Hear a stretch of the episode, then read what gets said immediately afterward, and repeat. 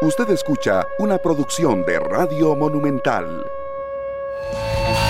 Buenos días, muy buenos días, señoras, señores. Qué gusto compartir con ustedes la mañana del jueves. Se dio rapidísimo esto, ¿ah? Ya hoy es jueves, fin de semana a la vista y el regreso a clases también el próximo lunes. Así es que vayan tomando medidas de precaución, dirán todos aquellos que están en confort.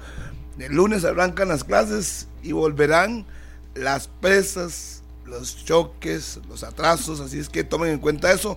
Último fin de semana de vacaciones de los escolares y colegiales, así es que ya lo saben. Y por lo demás, contentos, se jugó un partido de reposición ayer entre el Club Sport Herediano y el equipo de Grecia, marcador final uno por uno, Grecia y Herediano.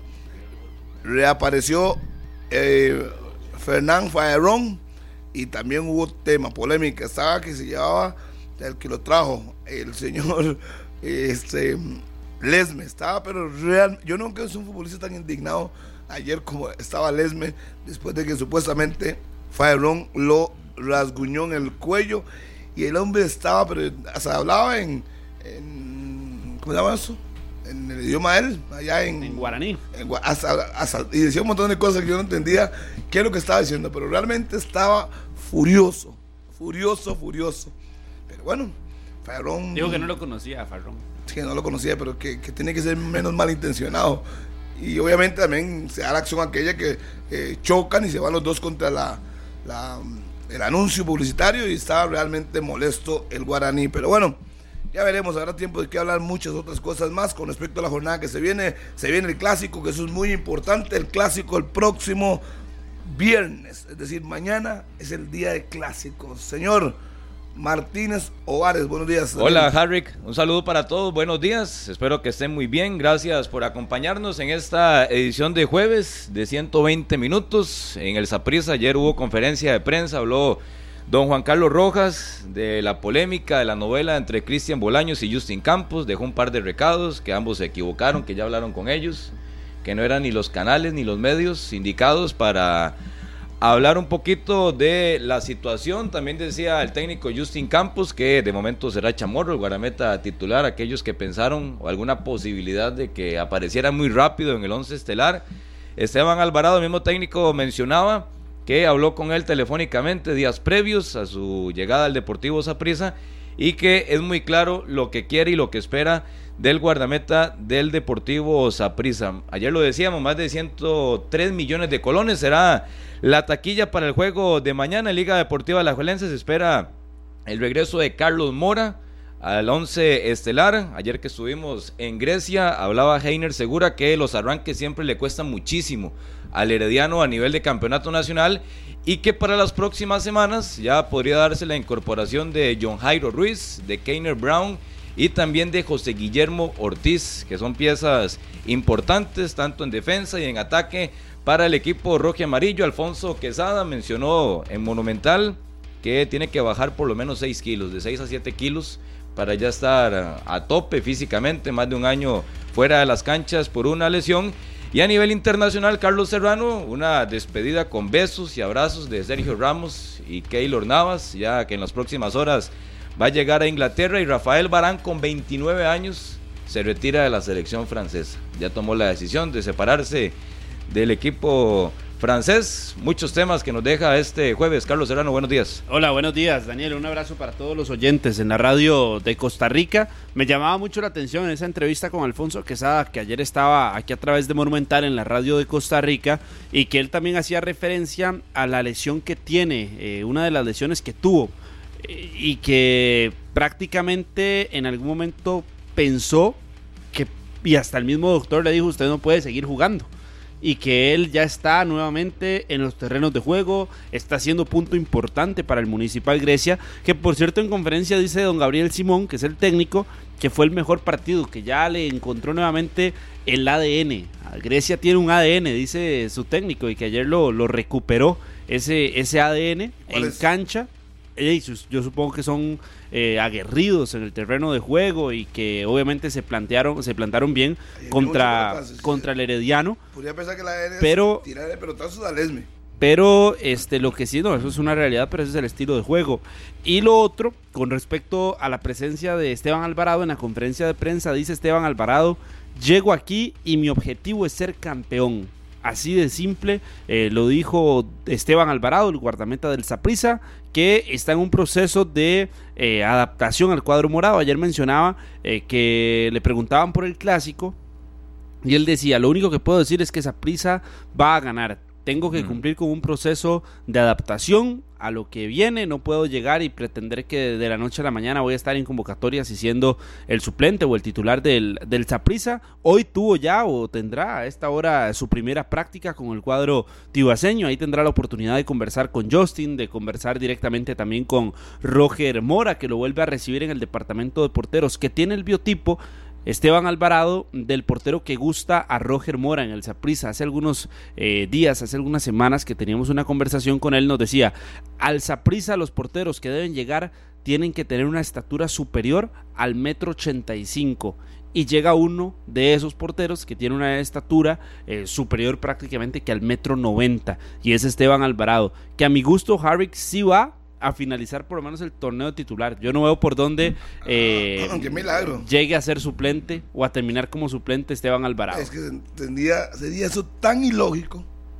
Si fuera, si llega para ser suplente en Zaprisa, sería tan ilógico, tan iluso. Dejar la titularidad del Herediano para ir a ser suplente a yo yo no podría entender que un futbolista mundialista era titular en un equipo, se va para llegar a ser suplente de Chamorro. Yo no, no, eso, con todo respeto a los Chamorro. Pero eso es lo que va a pasar. en las próximas semanas. Dos semanas máximo. Dos, tres partidos. y, la, y se alinea nuevamente todo como debe ser. Y si en tres juegos el Zaprisa mantiene el marco en cero. De ver para creer, como diría vamos usted. A ver. es que vamos a ver, es que yo no puedo entender. Justin Campos es un tipo serio. Es que yo no puedo entender que Y el trabajo que él hace es serio. Eh, él nada más. renuncia a la titular ya para él, suplente en esa prisa. Ya él demostró que se llame como se llame y póngale el nombre que quiera. Si el equipo le está caminando y le está funcionando y sobre todo en zona defensiva no va a cambiar. Yo le dije a usted que es el guardameta titular. De partidos hablamos. Harry, el guardameta titular, el guardameta campeón el que con su zona defensiva tiene los mejores números en el campeonato nacional, que no se ha equivocado y no ha tenido errores gruesos.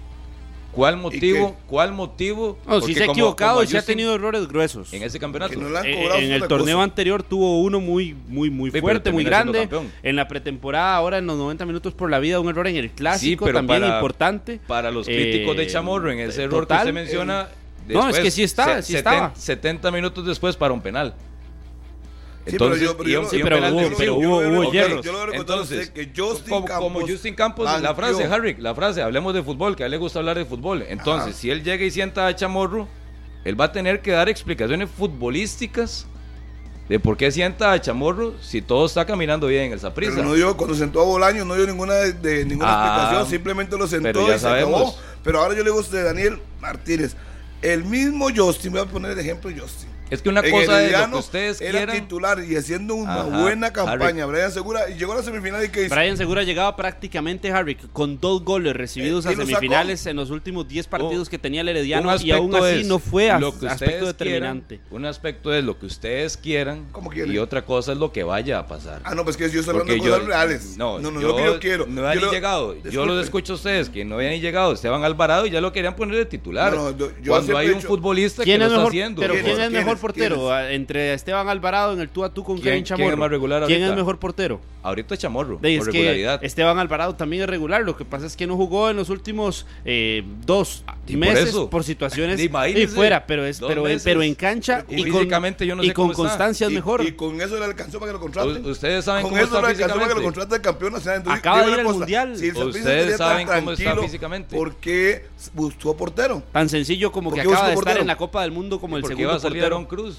ellos esperaban que hasta Cruz, no, ellos esperaban que Cruz le firmara el finiquito y no ah, lo firmó. No, pero no, no le firmaron. Y al no era, firmarlo se tiene que quedar. Era una posibilidad no, no lo firmara. No firmarlo se tiene que quedar. Porque no se van a meter en problemas. Aparte de que el Saprissa tiene un problema a nivel internacional con lo de Jimmy Marín, no se va a meter en otro. Yo, no, voy, yo, no, yo no me voy a lo, al supuesto. Yo voy a lo concreto. Y hablo del actual técnico del Que cuando Alvarado estuvo, sacó a su portero estelar, que le salvó muchos partidos de la, de racha que están invictos y lo sentó en semifinal y puso a Esteban Alvarado. Yo, con ese hecho, no es que a mí se me ocurre, ni yo lo pienso, no. Basado en ese ¿Y usted hecho. pone al nivel de Brian yo veo, y Kevin Chamorro? ¿Los ve iguales?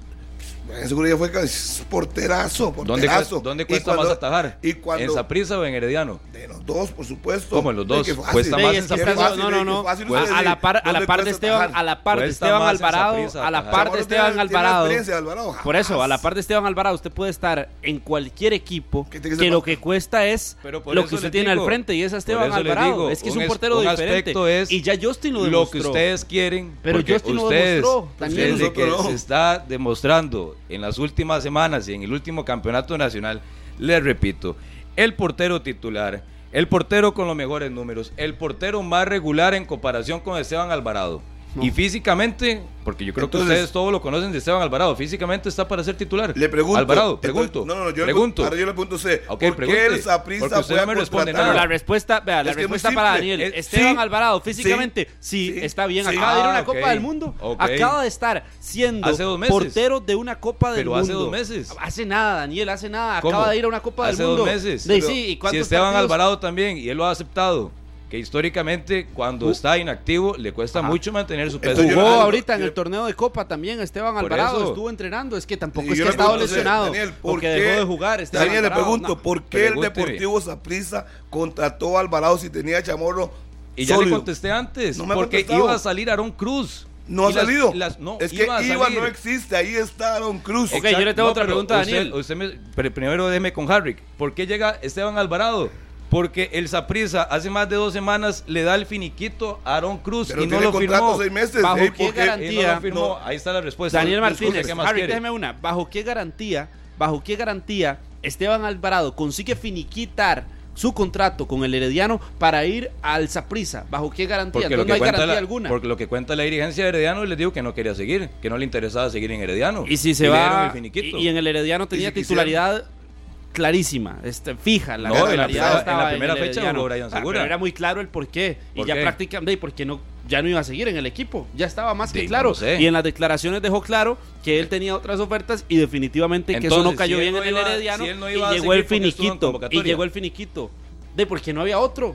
Porque ¿Cómo? no había otro no Herediano. No está Orias. No tiene, el no tiene el peso, Daniel. No eh, tiene el peso para ser el guardameta titular del Herediano. Si, si, usted está tan claro y Estuvo tan firme, Esteban Alvarado, de sí, porque todavía quedaba la posibilidad no, por de que se quedara. Por eso, ya le estoy respondiendo. Es, ¿Bajo qué garantía se va el Saprisa? Ya le estoy respondiendo. Si, a ir lo, que quiere, a ser si lo que quiere es enredar o no esperaba la respuesta que usted quería que yo le diera, pero entonces. Va a pasar de titular al Herediano, titularísimo, hay, hay indiscutible, al Herediano a ser, Carlos, al a ser suplente. Hay manejos distintos. En Saprisa no querían que se fuera a Aaron Cruz y ¿qué pasó?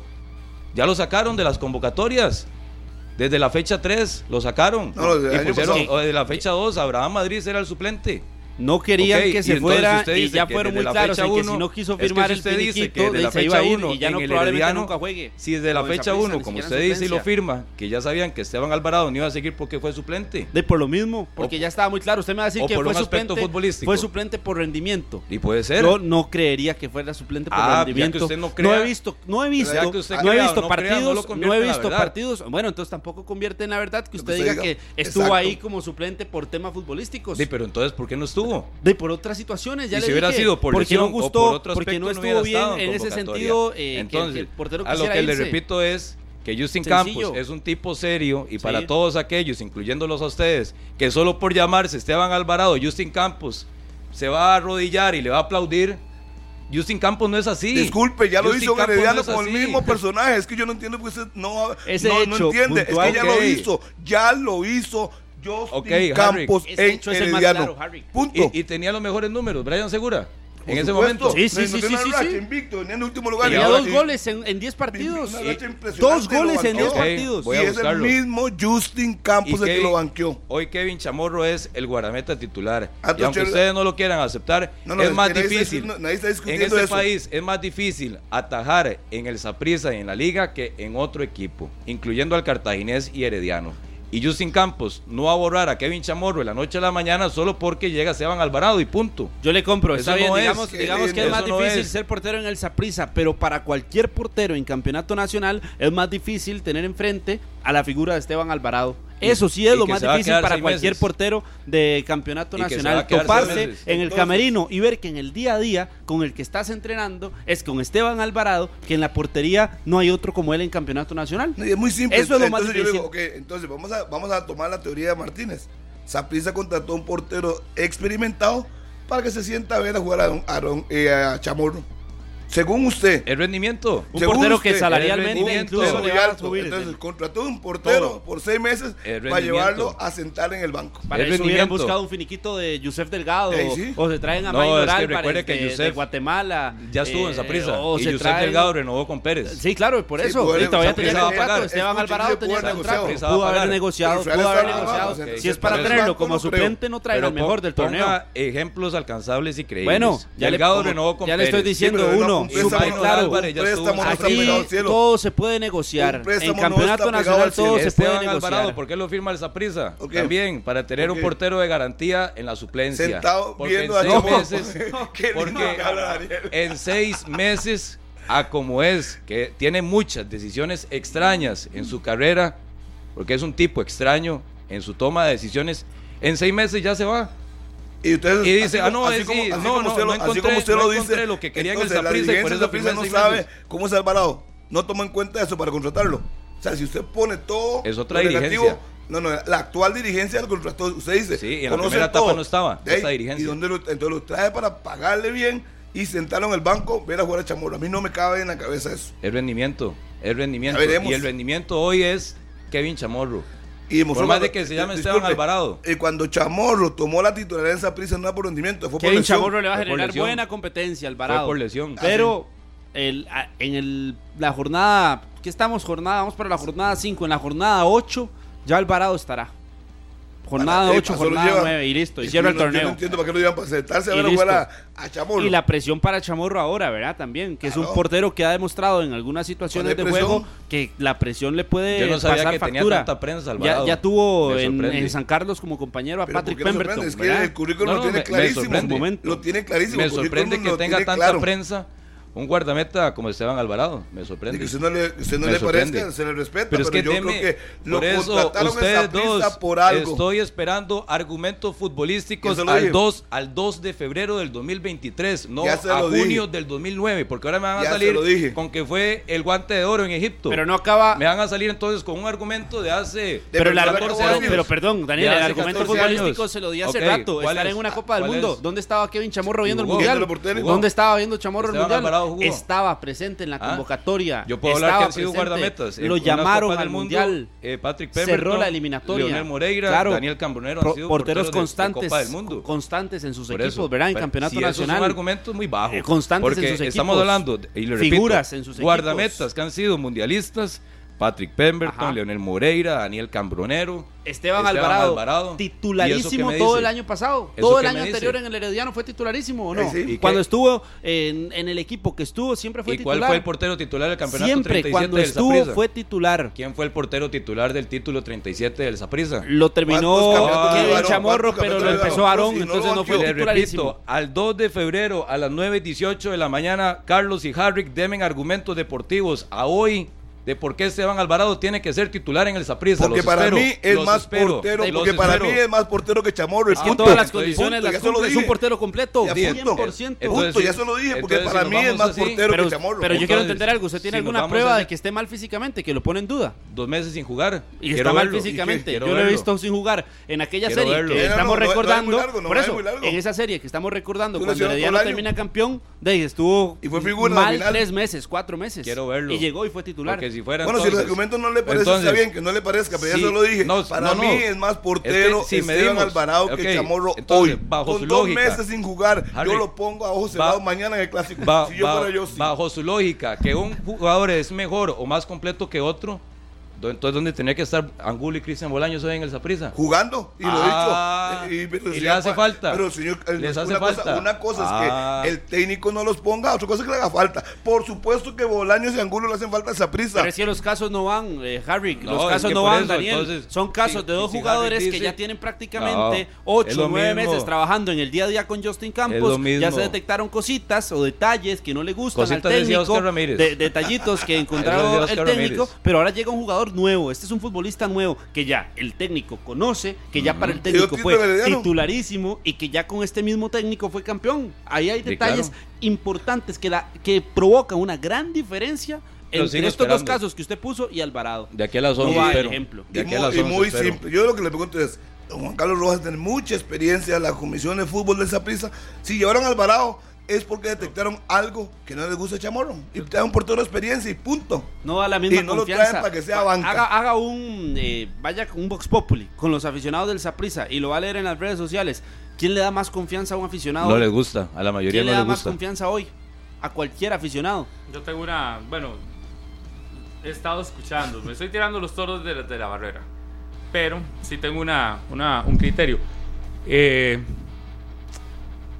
igual, veo que Chamorro no tiene por qué perder la titularidad si se fuera por números, pero en mi caso creo que sería ilógico que el Saprissa contrate a un portero que fue el mejor del torneo pasado y que simplemente lo contrate para estar banca. en la banca.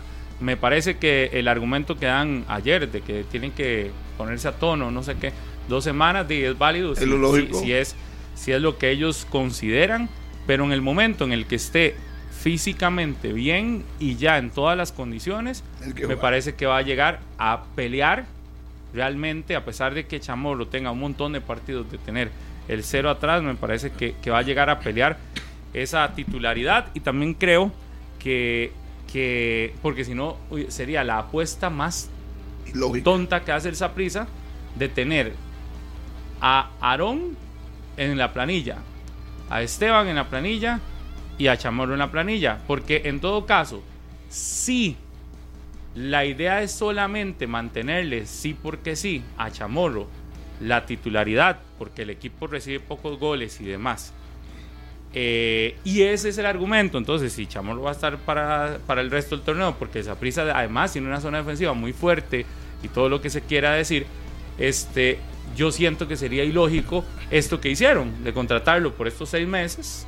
Mejor hubiesen esperado al próximo campeonato y lo esperan hasta el próximo campeonato. A mí me parece que si está en igualdad de condiciones ya bien, va a pelear en igualdad de condiciones y el hecho de que Chamorro llegue con un montón de vallas invictas o con pocos goles recibidos será un punto a favor de él a la hora de una toma de decisión, pero yo no vería que tenga algo lógico en una decisión del Saprissa que hoy vengan y nos digan que Alvarado tendrá que esperar todo el semestre hasta que Chamorro Falle. o la zona defensiva falle o se equivoque para que tenga una oportunidad. A mí me parece que si lo contrataron es para realmente ponerlo a jugar.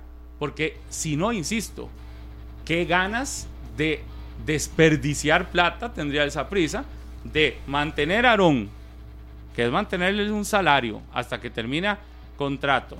Juegue pagarle no a juegue. Chamorro no, y, y Aarón juegue o no juegue. Y lo mantuvieron, ni siquiera quisieron eh, Le hicieron finiquito, pero no aceptó. el fini- sí, pero igual si hubiese un interés enorme por la salida, buscan el finiquito de, la- de alguna manera. Y, y- traerse a Esteban, que por, fue por poco tiempo, ¿verdad? El- Seis meses. la firma. ¿Se sabe qué ilógico para Saprisa traerse un jugador por seis meses y que no vaya a tener oportunidad? Porque la oportunidad va a aparecer solo si la zona defensiva se ve mal. Y ya vimos que la zona defensiva del Saprissa, más allá de la portería, la zona Sólida. defensiva del Saprissa es muy sólida. A mí, eh, igual, y yo no estoy diciendo lo que, lo que Justin hará, porque yo no soy pues, Justin, ni, ni, ni tengo, este, ni estoy en la mente de Justin ni demás. Yo doy el criterio de lo que me parece a mí.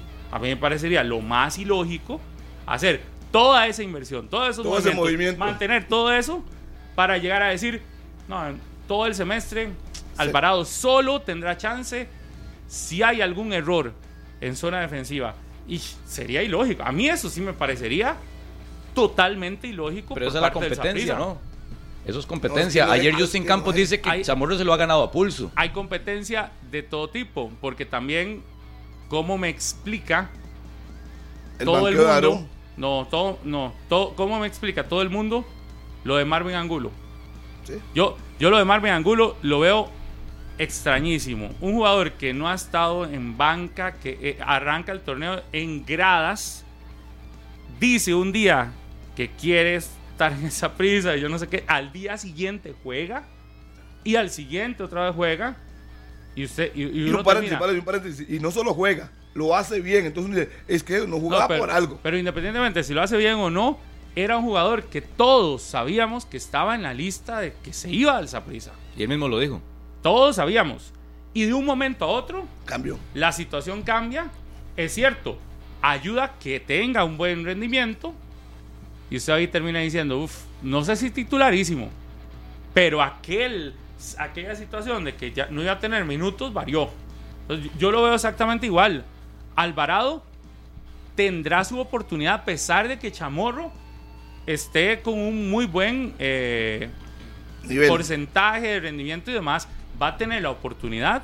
Y si Alvarado responde bien, yo no descarto que el Saprissa empiece.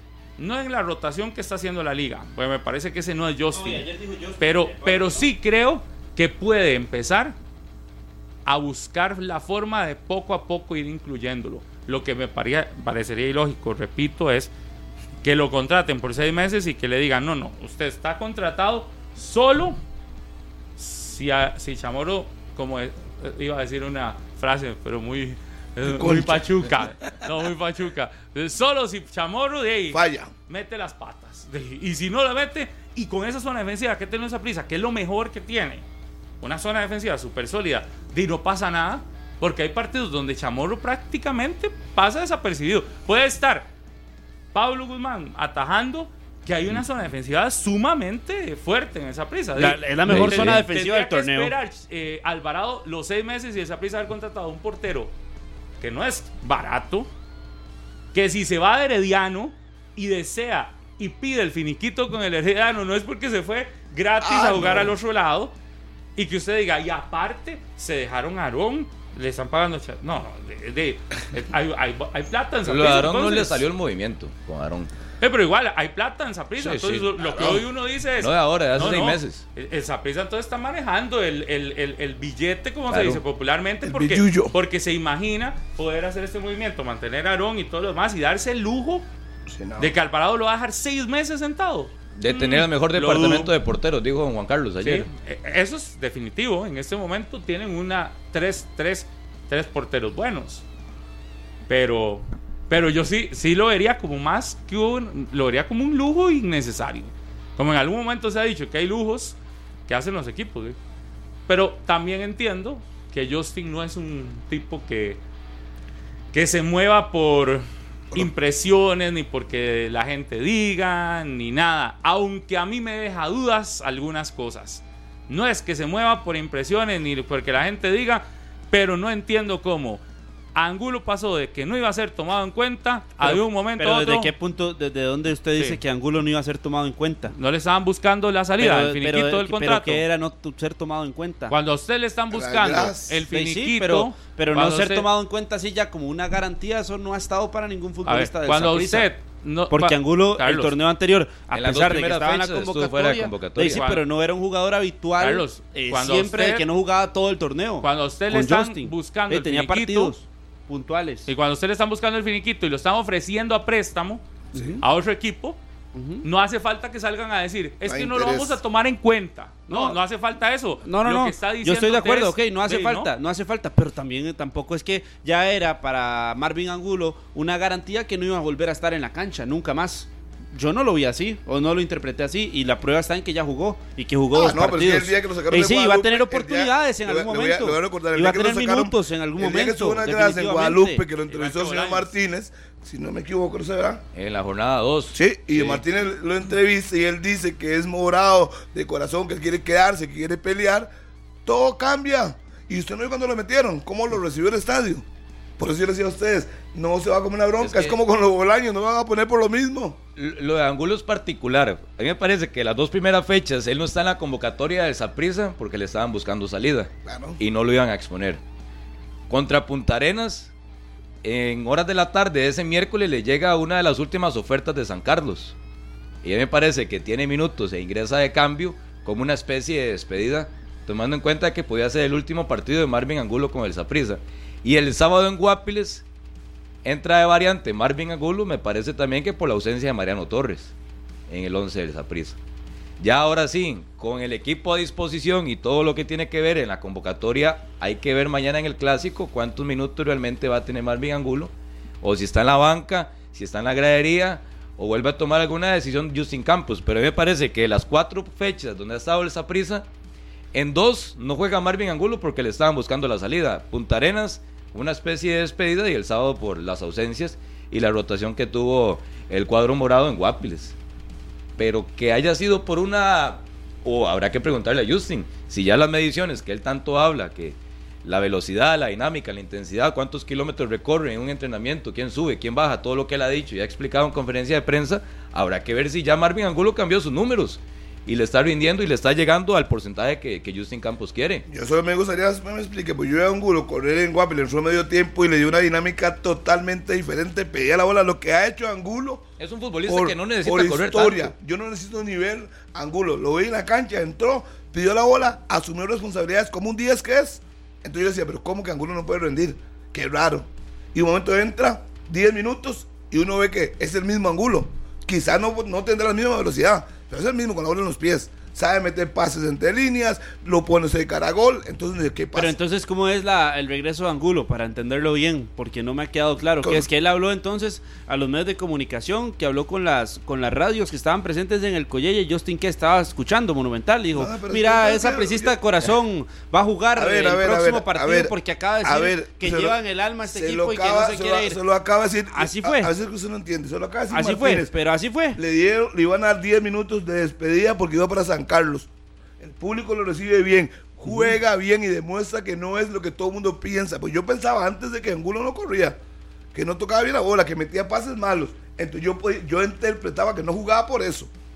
Y un día le dije aquí que si Bolaño lo pone usted, para que es un compromiso y se juega bien, entonces van a decir la gente, ¿por qué no lo ponen? Pero yo, yo lo que creo es que este, este el, el- el ejemplo de Angulo, a mí me da un argumento más para decir por qué pienso que a Esteban Alvarado le va a dar oportunidad, independientemente de si Chamorro se mantiene con el cero atrás, independientemente de la situación de Chamorro. Y a Chamorro Pablo le toca el examen más difícil, ¿verdad? En la en plena llegada de Alvarado, el examen más difícil porque es enfrentar el clásico nacional ante una liga deportiva que alajuelense que que ha que anotado muchos goles. No más difícil que una semifinal No, de clásico. No, no, el pero sí, anterior. pero sí es un No. examen muy difícil por la situación de la Alajuelense, que es distinta a la de la semifinal del torneo anterior, que era una liga Ah. eh, que prácticamente no atacaba. Entonces, ¿qué es más difícil Ah. ahora? Que, que a la Alajuelense le va a generar O sea, acciones, está que a la diciendo- Alajuelense o- no, le va a no generar... diciendo, yo lo estoy interpretando entonces que si ayer, si falla en el clásico mañana, es la oportunidad para poner a Alvarado. No, y ya se le empiezan, ya se le empiezan a restar puntos a la competencia. O ¿o sea, no? entonces Chamorro se va a poner a temblar. porque No, no, no, pero, ya en se- pero si no es el examen más Ya difícil, ya se le restan, ya se le restan puntos. Más en difícil el que el pleno torneo anterior. clásico. No, no Yo creo. eso sí no lo creo. A mí me parece más que el tema de la oportunidad de Alvarado vendrá independientemente de si Juega se o equivoca o, no se equivoca. Va a llegar. Y así como pasó el cambio de un momento a otro de interés por Marvin Angulo, que pasa de que lo quieren mandar a préstamo a que a, a le doy chance, así va a pasar con Esteban Alvarado, independientemente de si Chamorro se equivoca o no se equivoca. Pero Va. no precisamente tiene no que creo- equivocarse, Pablo. Lo que yo no creo Con que es reciba goles ya la situación le cambia, porque que ahorita no- trae una ¿por qué? valla No, invicta de cuatro.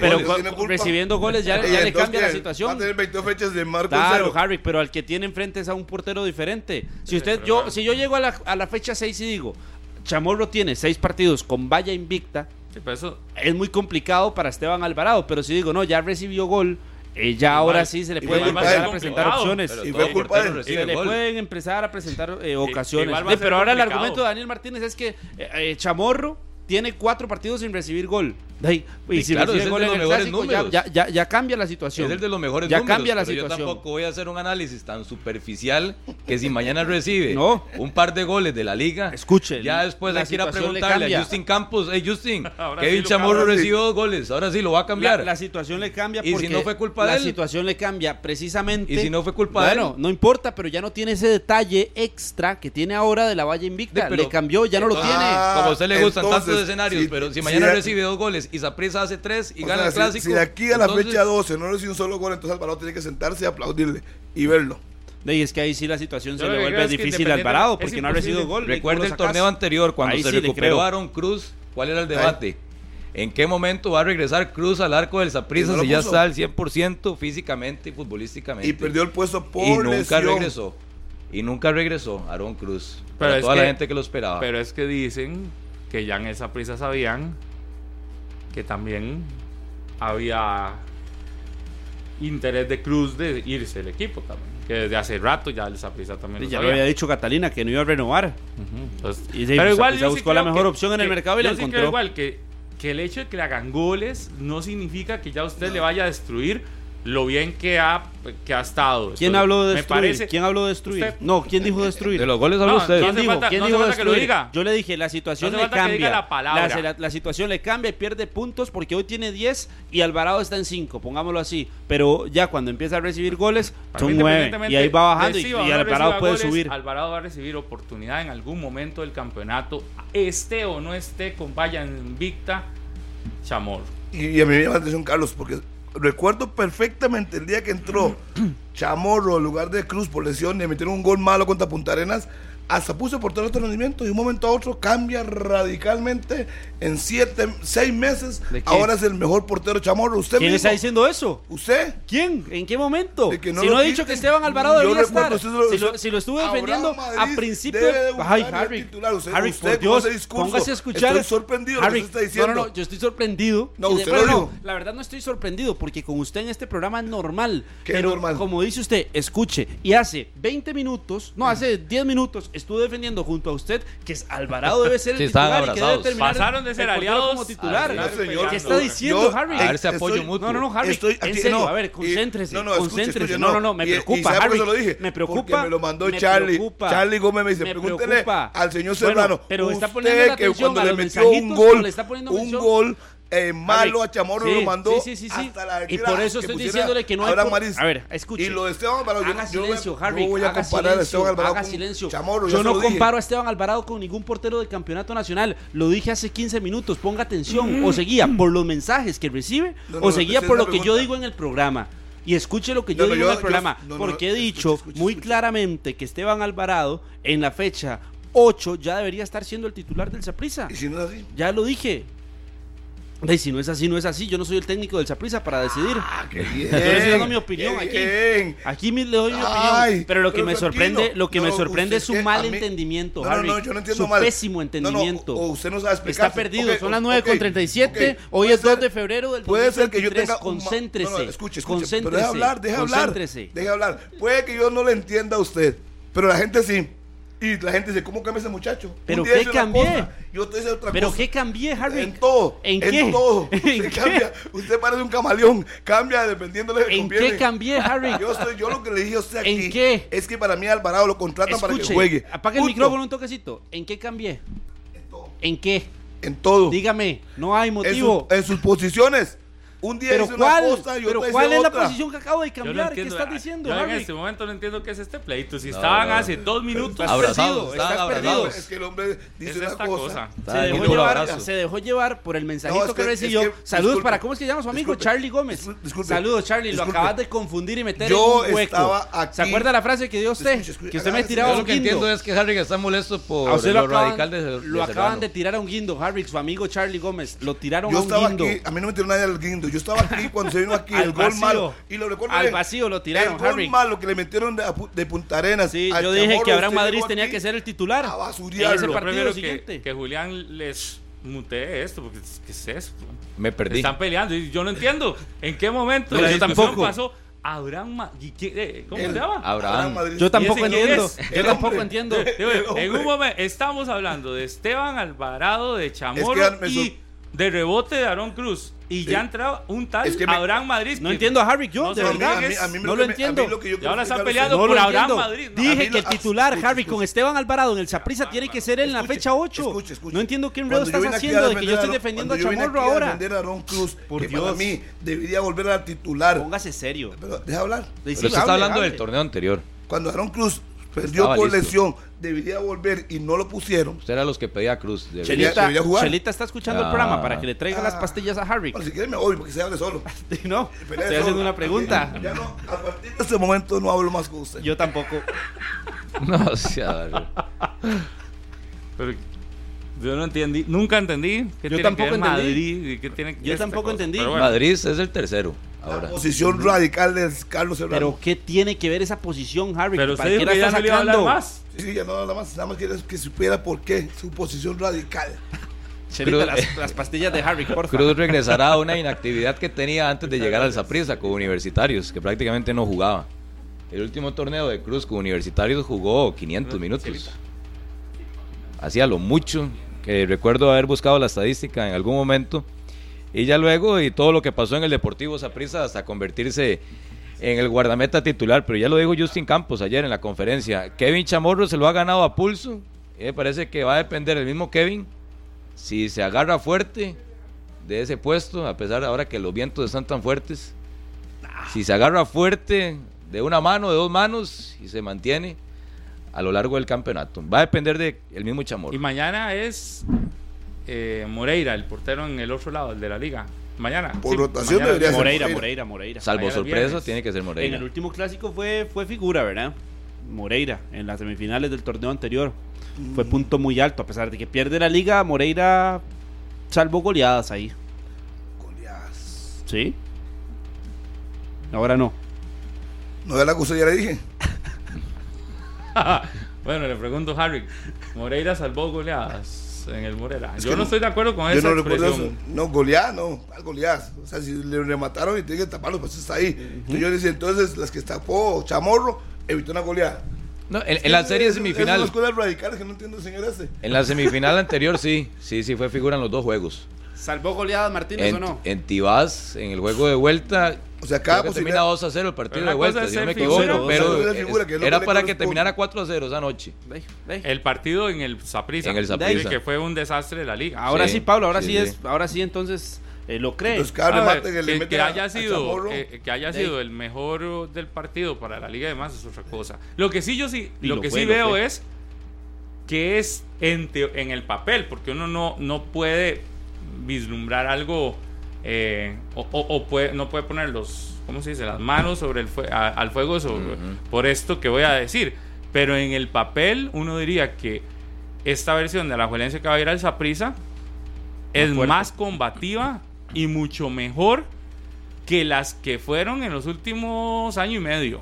En, los, en el último año y medio, las versiones de la liga que fueron al estadio Ricardo Saprissa eran timoratas, versiones de la liga que no que- Flojas, que- flojas. que no que no generaban ningún Mucho miedo. temor de nada. No, más bien ellos con miedo. Las versiones que iban al estadio el- de Ricardo Saprissa de la liga eran versiones timoratas, eh, versiones eh, eh, lentas, versiones sin ataque, eh, versión de, de- de un equipo que no que, que simplemente llegaba a intentar a ver qué, qué podía sacar del estadio Ricardo Saprissa. Hoy uno pensaría que la versión que ha visto de Liga Deportiva Alajuelense y lo que proyecta el equipo tendría a la Juelense una versión en el estadio Ricardo Saprissa más de, de de intentar golpear al rival creo creo que va a ser un poco más cauto a mí me parece que a la Juelense no no va a ser tan tan alegre en, eh, como, ha, como ha sido en los últimos partidos me parece que va a meter más marca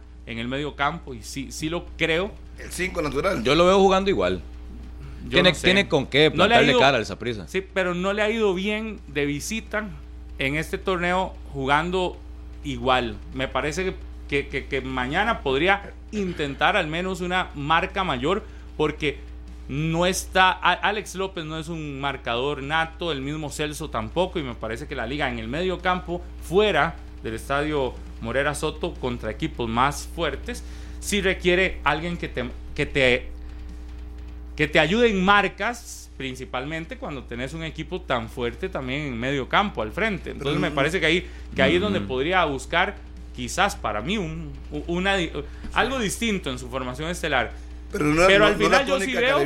yo sí, que- no, pero es que para mí eso no significa que vaya a renunciar al ataque, porque yo sí veo a la liga sacando nada más a Alex López, metiendo a Dardo Milok en la formación estelar y el resto del equipo igual ofensivo, igual buscando eh, llegar al, al, marco rival y, bus y, y, buscando esa intensidad que ha metido en algunos partidos, con la diferencia de un poco más de marca en el medio campo.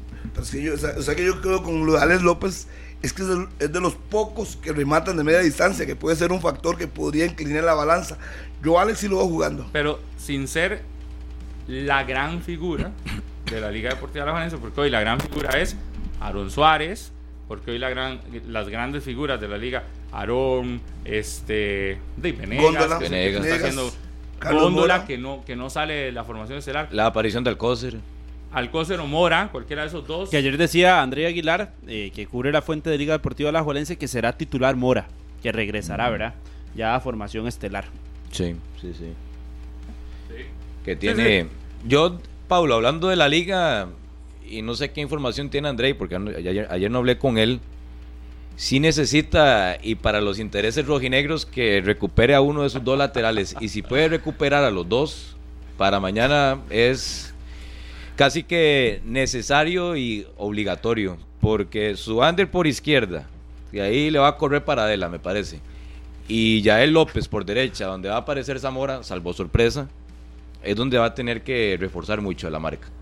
De un Saprissa que en ocasiones no basa tanto su juego en el centro, con Mariano y Guzmán, pero que sí con explosividad y ese tipo de jugadas de media cancha hacia adelante, con Zamora y con Paradela, es donde sí necesita que Lawrence y Carlos Martínez estén a disposición. A mí me da la impresión de que no van a estar escuchando y, viendo las declaraciones de Andrés Carevic, el técnico de Liga Deportiva Alajuelense, pero sí es donde debe de prestarle más atención la liga para el partido de mañana.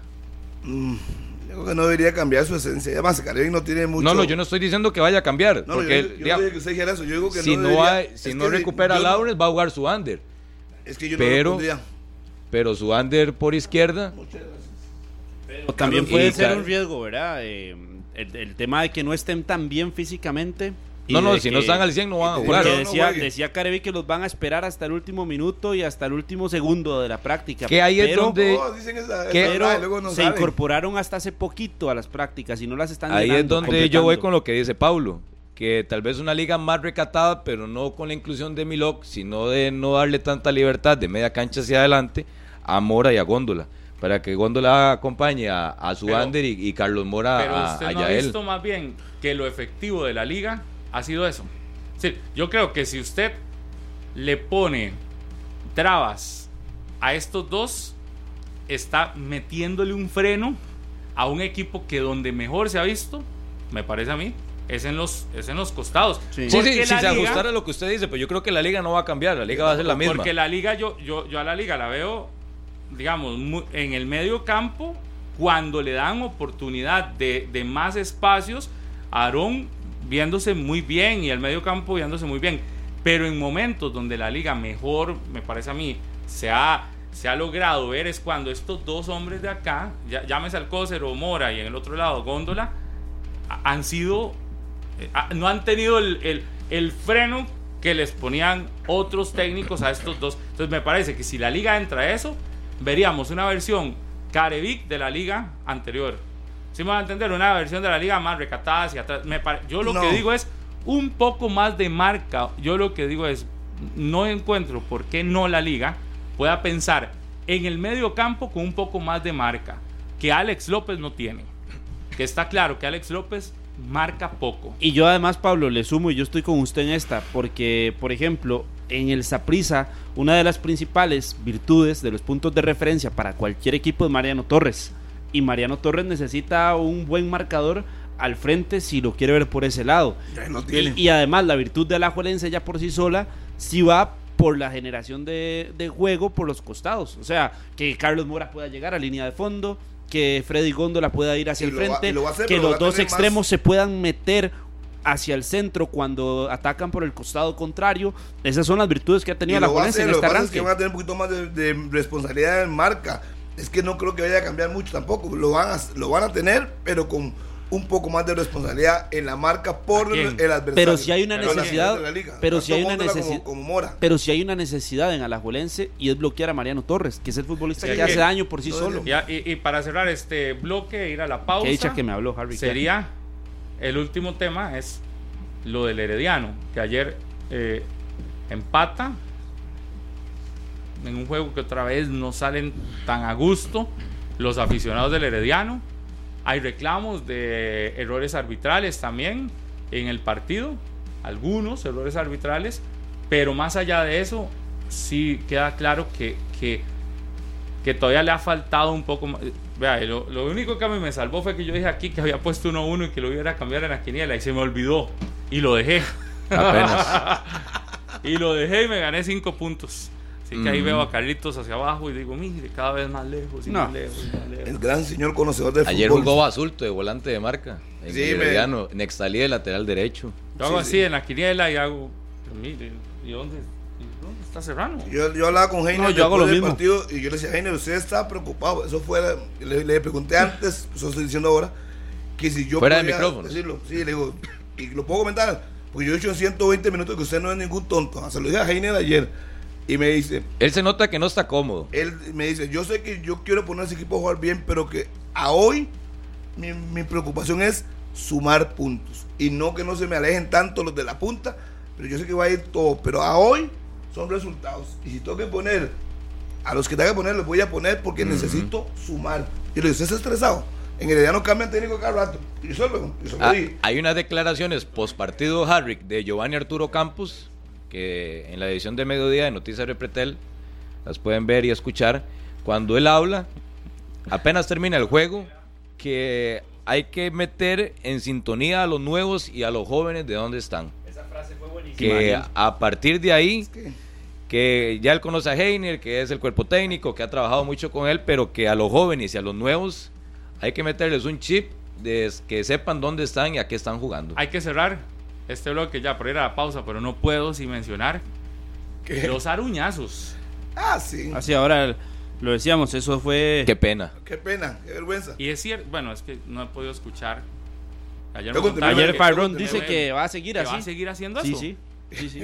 Pero vamos a ver, no es poco sentido común decirlo. Dice Harry que él le enseñó la foto, ¿no? Sí, yo le, eh, cuando lo entrevisté, pues le está dando favor a Esteban, a Stefan Monge, le digo, ¿qué me tiene que decir de esto?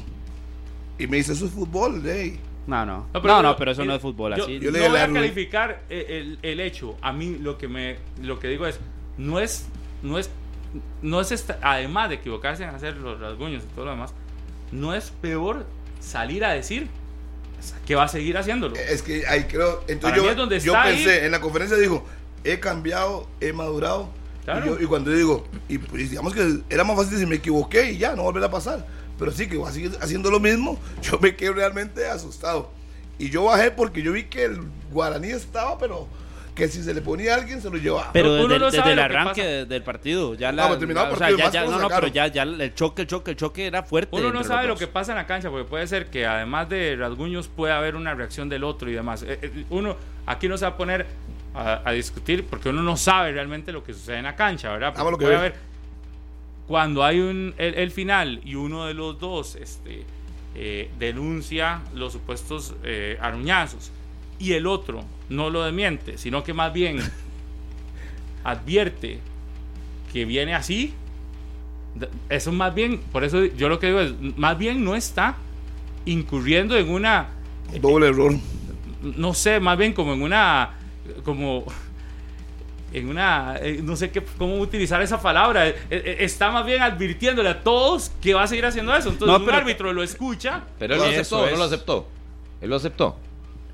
Ey, es que es- A medias. Entre Es dientes, cuando- entre cuando me dientes. dice que es cosas de fútbol, Ah, y yo le puedo entender que sí. Porque eso cabe hasta una sanción, ¿verdad? No, es que no lo niega, así de sencillo. eh, Si no lo niega es porque Eso cabe hasta está una claro sanción. de lo que hizo. Ah, Yo lo que digo de Fernán Farrón es que, eh, yo insisto, y lo decíamos ahora en el top deportivo de la matutina, alrededor de él se siguen hablando cosas que no, Negativo. no están siendo positivas. Y es un buen jugador. Se dejó de hablar positivamente de Fernán Farrón. Hoy se habla más en el entretenimiento o en este aspecto negativos, pero no de la parte buena que tiene él en cancha, que es mucha. O sea, él es muy bueno. Es buen jugador, pero le falta. Pero- no sé si es pero hay madurez o situaciones que tiene pero es que- el camino que que, él, que decide tomar. la- y no- no Pero sé. igual, independientemente de si eh, que se hable, eso no nos importa. Si se habla en la parte de entretenimiento. No, no, estoy eso- diciendo eso no que se ha dejado de hablar en la parte eso- positiva, eso Pablo, que, ver se ha dejado de hablar en la Yo- ¿Hace cuánto no escucha de la parte discurso, es que positiva? ese mismo discurso suyo lo tienen otros colegas, que respetable, pero, pero a mí No, eso, es la realidad. digamos, la parte privada a uno no le importa. A- Es la el otro la punto realidad. es en cancha. En cancha, bien, ¿qué es lo que ayer está? jugó bien. Ayer juega bien, pero a mí lo que me preocupa. Oye, pero cancha otra vez se habla de no lo es- negativo. No es si tiene novia o no tiene novia. si es- Otra vez sí, se habla de lo negativo. Eso, los, eso les gusta otra a los vez, periodistas que les otra vez se habla de lo negativo. Y eso no, no ¿De qué se está hablando ver. ahora? ¿De lo negativo rosa. de, de Farrón o no? ¿De qué se está hablando? Hoy, Hoy, ¿de qué? ¿De qué? ¿De ¿Y de qué se había hablado antes, no Pablo? tiene nada que ver si ¿Cuándo la se ha hablado? novia- si la se ha novia famosa o no le- pero famosa. nadie está diciendo eso, Pablo, póngase serio. estoy diciendo, se ha hablado más del entretenimiento de Farrón, de las situaciones negativas eso y que se ha dejado de hablar de la parte positiva que tiene el No, no, futbolista es- en es cancha. que ahí hay Es- que- Eso es, escúchelo es. y Eso no es entiéndalo. Aquí- Escúchelo aquí y en entiéndalo. 120, es muy que no es claro. un programa de ese tipo.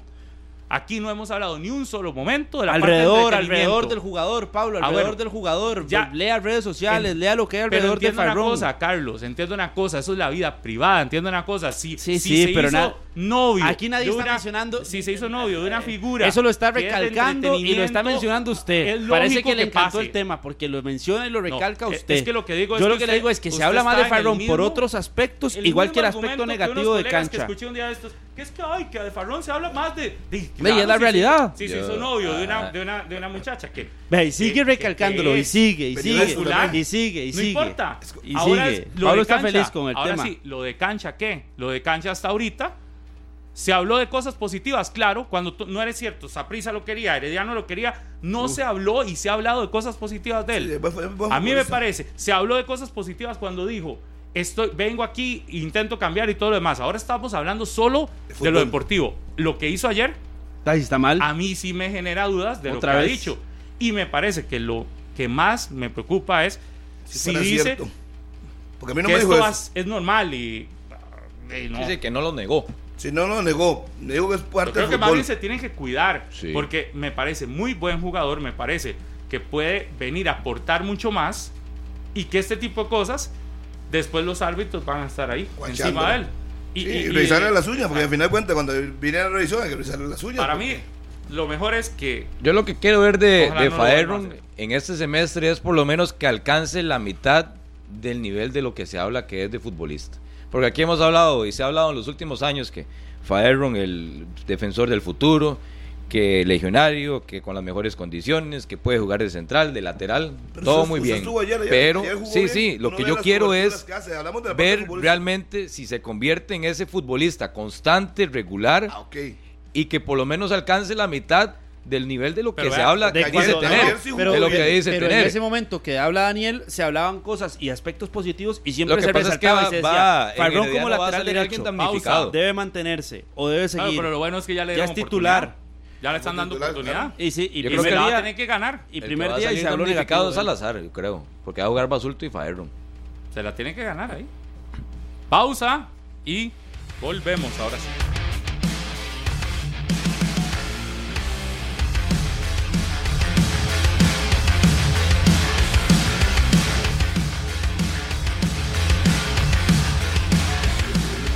Las 10 de la mañana con un minuto.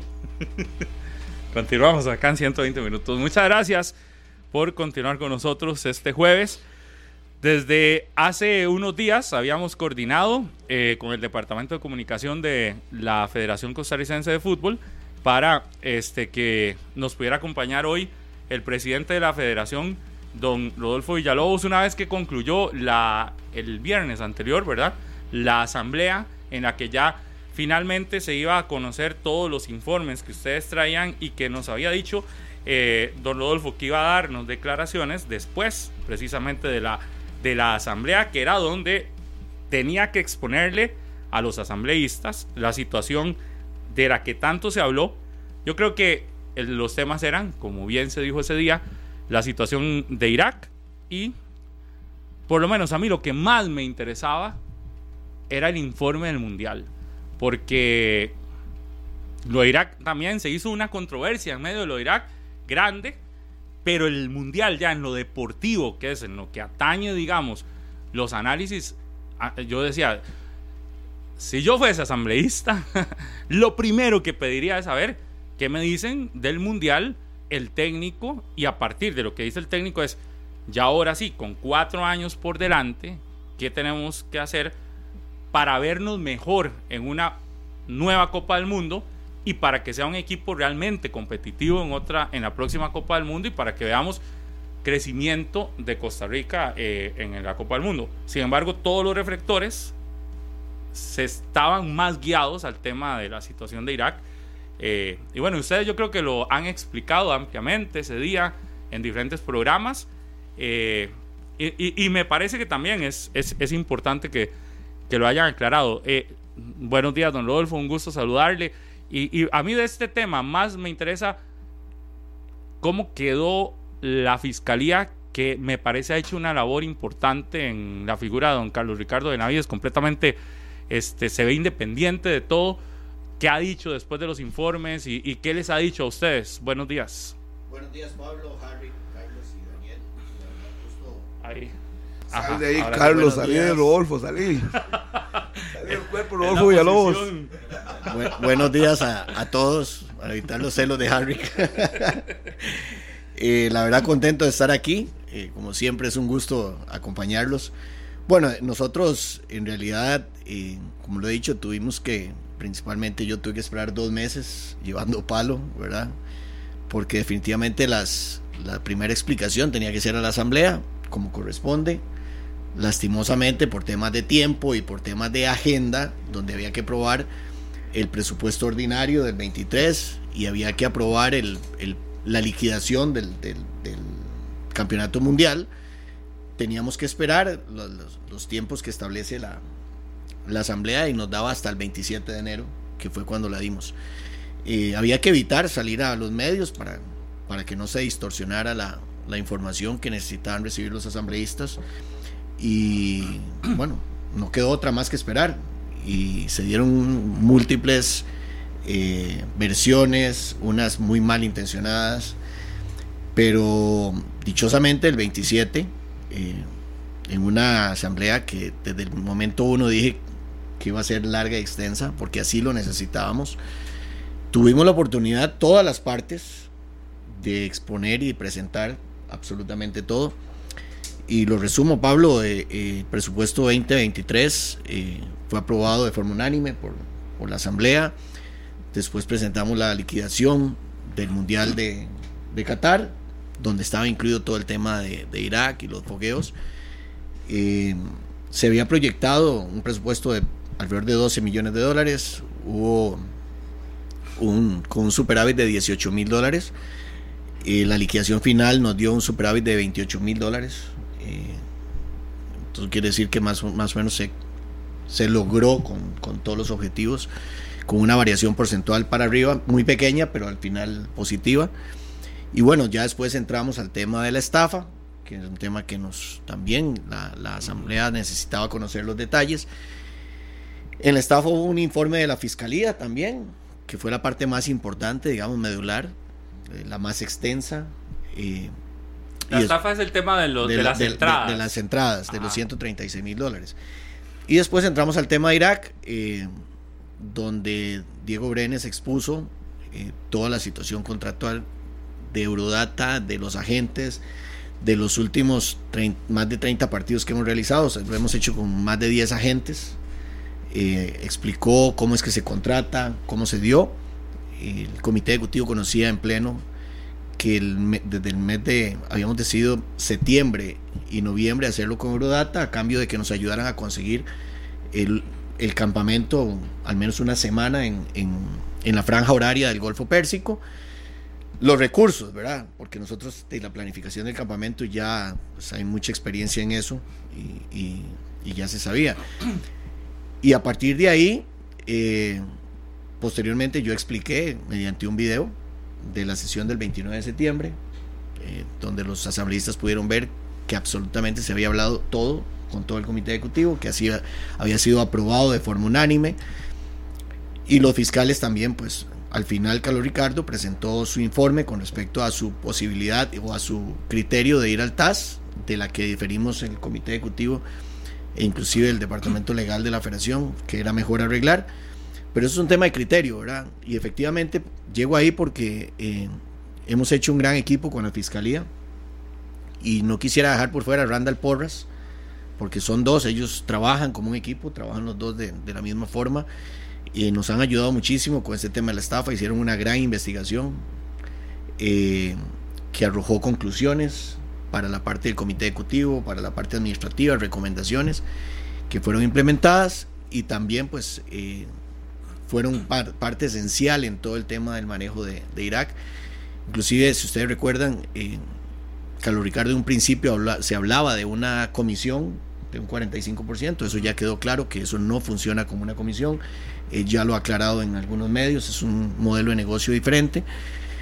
Y bueno, yo la verdad después de todo esto me, siento muy satisfecho, muy tranquilo. Sabía que la asamblea tenía que salir bien porque habíamos eh, puesto todo. Sin querer decir esto, que se hicieron todas las cosas bien. Hoy lo puedo decir con toda propiedad.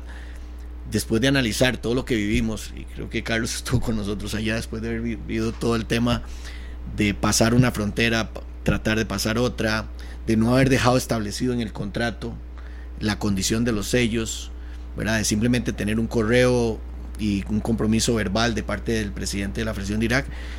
Ese, ese aprendizaje, esa logística complicada de cruzar una frontera para ir a un partido, hoy creo que fue un error haber tomado la decisión de hacerlo.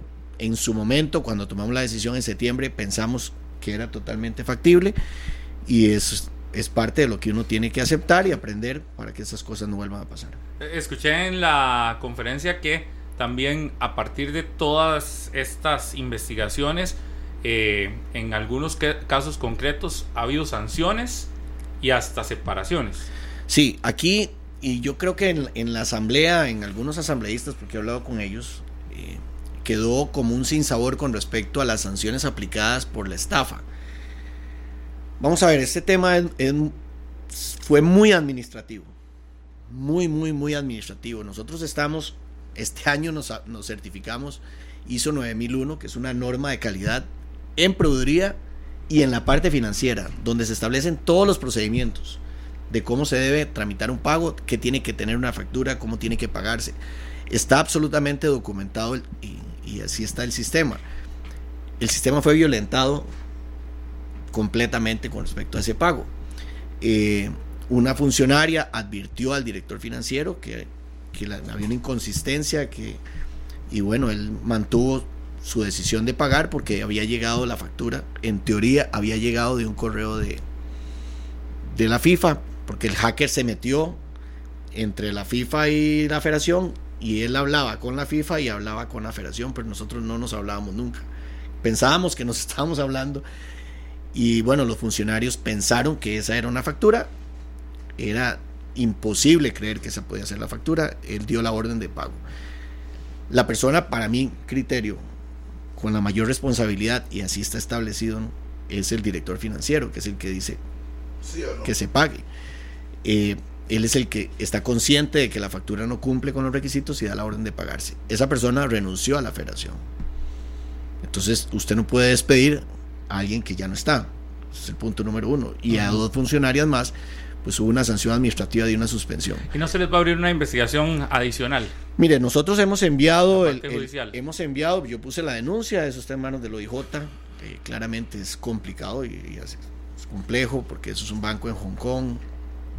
Inclusive me han hablado algunas personas que han vivido esa estafa también, no, no somos los únicos, ya, ya han pasado por ahí que se podría contratar un, bufete de abogados en Hong Kong que ponga la denuncia ya y que a través del banco se pueda vamos a analizar qué tan tan grande puede ser la inversión de tratar de buscar. Y en la parte civil, eh, pues se ha contratado una consulta de un, grupo de abogados y en eso lo hemos querido hacer externamente para que no sea la parte interna de la fracción la que diga si se puede, si cabe o no cabe un tema civil responsabilidad.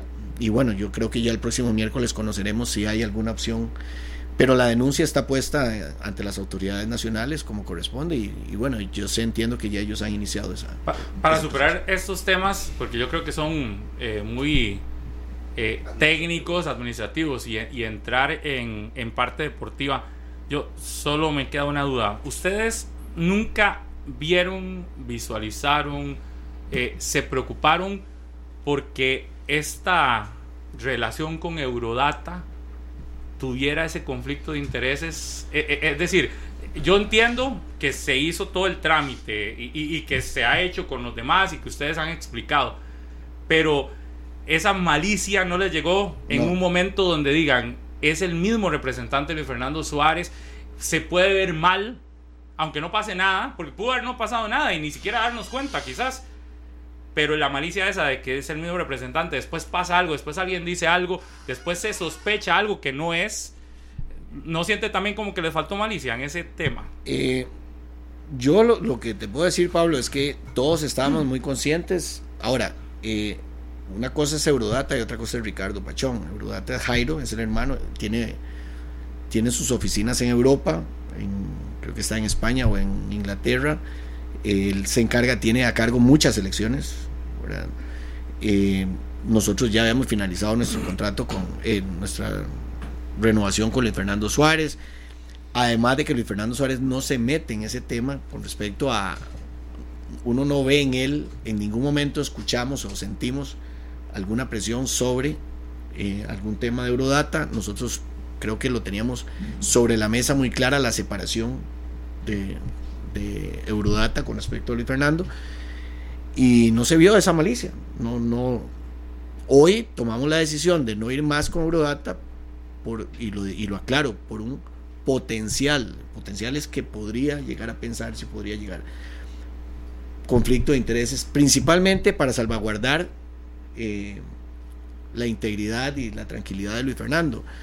Eh, lo decía Carlos Ricardo Benavides en una sesión de comité ejecutivo que el menos culpable de esto es Luis Fernando Suárez. Él, no, él está haciendo su trabajo, es el técnico, él no, no, intervino en temas de negociaciones eh, nuestras con Eurodata, pero al final le ha salpicado.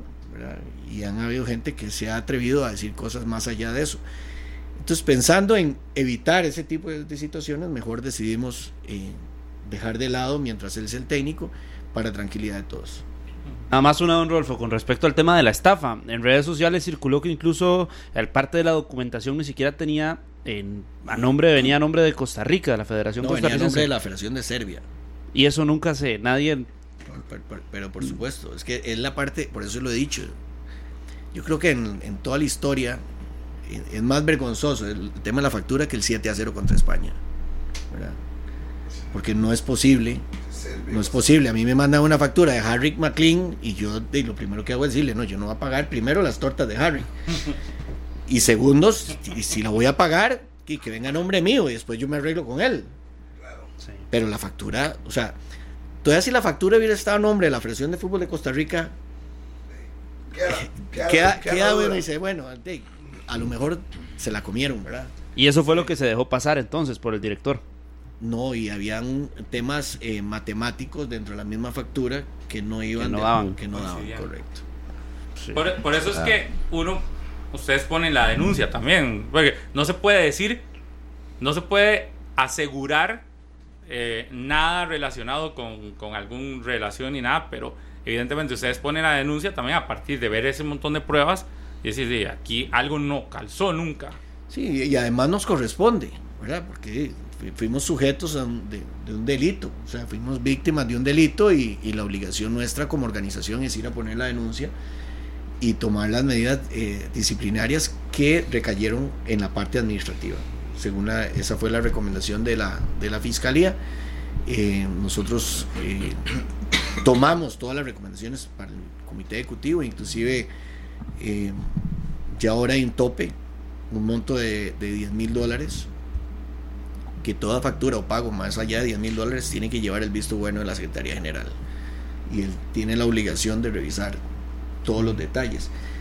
Lo que pasa es que hay procedimientos. Cuando un contador recibe una factura, él tiene que chequear la veracidad, tiene que chequear el nombre, tiene que chequear los montos, tiene que ver las multiplicaciones, las cantidades.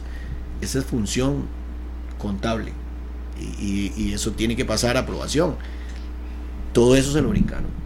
Todo eso lo brincaron porque lo único que decían es que el correo había llegado, la- eso había llegado de un correo de la FIFA. Y no una consulta, usted como presidente, si eso ha sido, no, nada. A nadie. ¿Qué, qué cree usted que hubiera pasado si me consultan? no pasa nada, supongo. No se hubiera pagado, Harry. Es que, entendeme, es que usted- yo, digamos, sin pensar en la parte contable, si a mí me llega una factura de Serbia, ¿cómo la voy a pagar? Sí. O sea, es que, ¿me entiende? No hay que ser contador Ujú. Para parar eso. No hay que haber pasado por clases de contabilidad para haber parado eso. A usted le llega una factura de, de Carlos y usted la paga. Y sabe que usted me dice que se la pague, yo se la pago. Si usted me dice, ah, ah, exacto. Exacto. sí, pero nadie antes. llamó de Serbia para decir que la pagaran. Con Ese- lo del, perdón Pablo, con lo del campamento y el fogueo en Irak, realmente cuánto era lo que se aspiraba o la ganancia de la federación o cuánto se estaba ahorrando Rodolfo. Y si no era mejor tener otro tipo de campamento, por ejemplo, recuerdo que Brasil estuvo en Italia, Argentina estuvo en España antes de, de viajar a Qatar. ¿Se valoró eso realmente o nada más siempre se tuvo priorizar la ganancia antes que el aspecto no, deportivo? No, no, no, no, no. Este, aquí hay una mezcla de cosas. Cuando nosotros vamos al repechaje eh, contra Nueva Zelanda, nosotros nos fuimos una semana antes. Y el equipo entró, cuando vos tenés nueve horas que vencer, ¿verdad? Complicado. O sea, estando ahí, los que han ido saben lo complicado que es.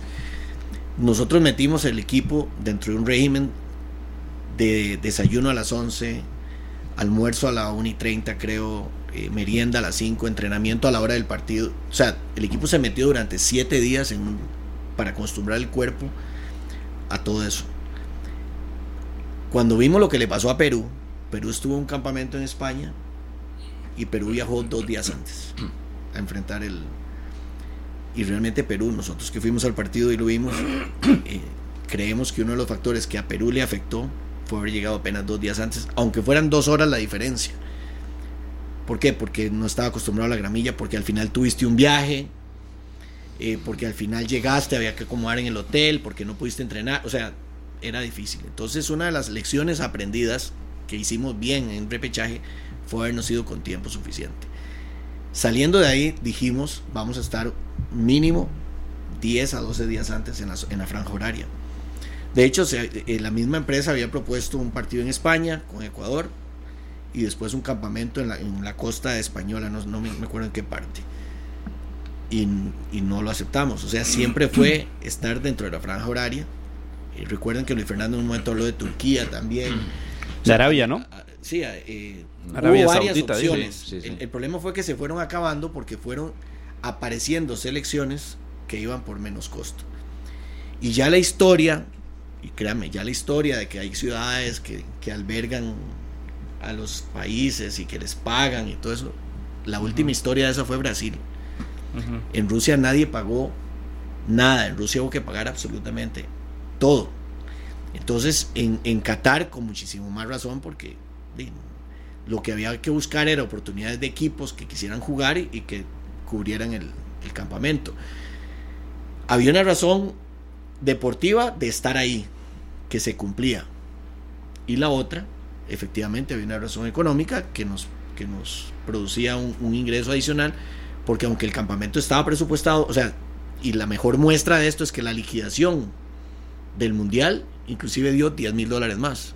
O sea, nosotros estábamos, a pesar del impacto de, devolver los 137.500 y pagar el campamento, el presupuesto quedó en positivo, porque así estaba establecido. Simplemente hay que reconocer que somos una federación pobre, que, los recursos no están, ¿verdad? Como, los tiene México, los tiene Estados Unidos, los tiene Alemania, y siempre tenemos que buscar. Y una, una, una situación más, Daniel, todo el excedente del presupuesto, de la liquidación del presupuesto del Mundial, todo el excedente era para distribuirse entre la Liga de Ascenso, entre la Liga de Fútbol Sala y entre la Liga Femenina. O sea, no era ni siquiera un negocio para la federación como tal, porque de ese dinero el que entrara era para distribuirse entre esas ligas, según el, el acuerdo que tuvimos con la Asamblea. Y bueno, vimos una oportunidad que en ese momento que analizamos era una buena oportunidad, porque nosotros estimábamos que el campamento podía costar alrededor de 250 mil dólares, un poco más, por los costos que teníamos de la estancia en Qatar. Cuando nosotros nos dijeron que la factura del campamento por una semana completa, bajo, bueno, en un hotel, que Carlos puede ser testigo, un hotel cinco estrellas, en una cancha en mejores condiciones. O sea, nosotros tuvimos un campamento de lujo y la factura fue de 101 mil dólares. Y dijimos, mejor, eh, que, hay que arreglar y, listo, ¿verdad? Antes de ir a un conflicto. es, que, es que ir al TAS, ir al TAS no es sencillo, ¿verdad? Porque si vos vas al TAS, tenés que empezar por contratar una, una, una oficina de abogados en Suiza. Y viajes de uno y viajes de otro y, y y nada te da seguridad que al final lo y ganes. y al final, Pablo, por lo menos yo tengo el criterio, nosotros teníamos un contrato con Eurodata con una sanción por incumplimiento por 300 mil dólares.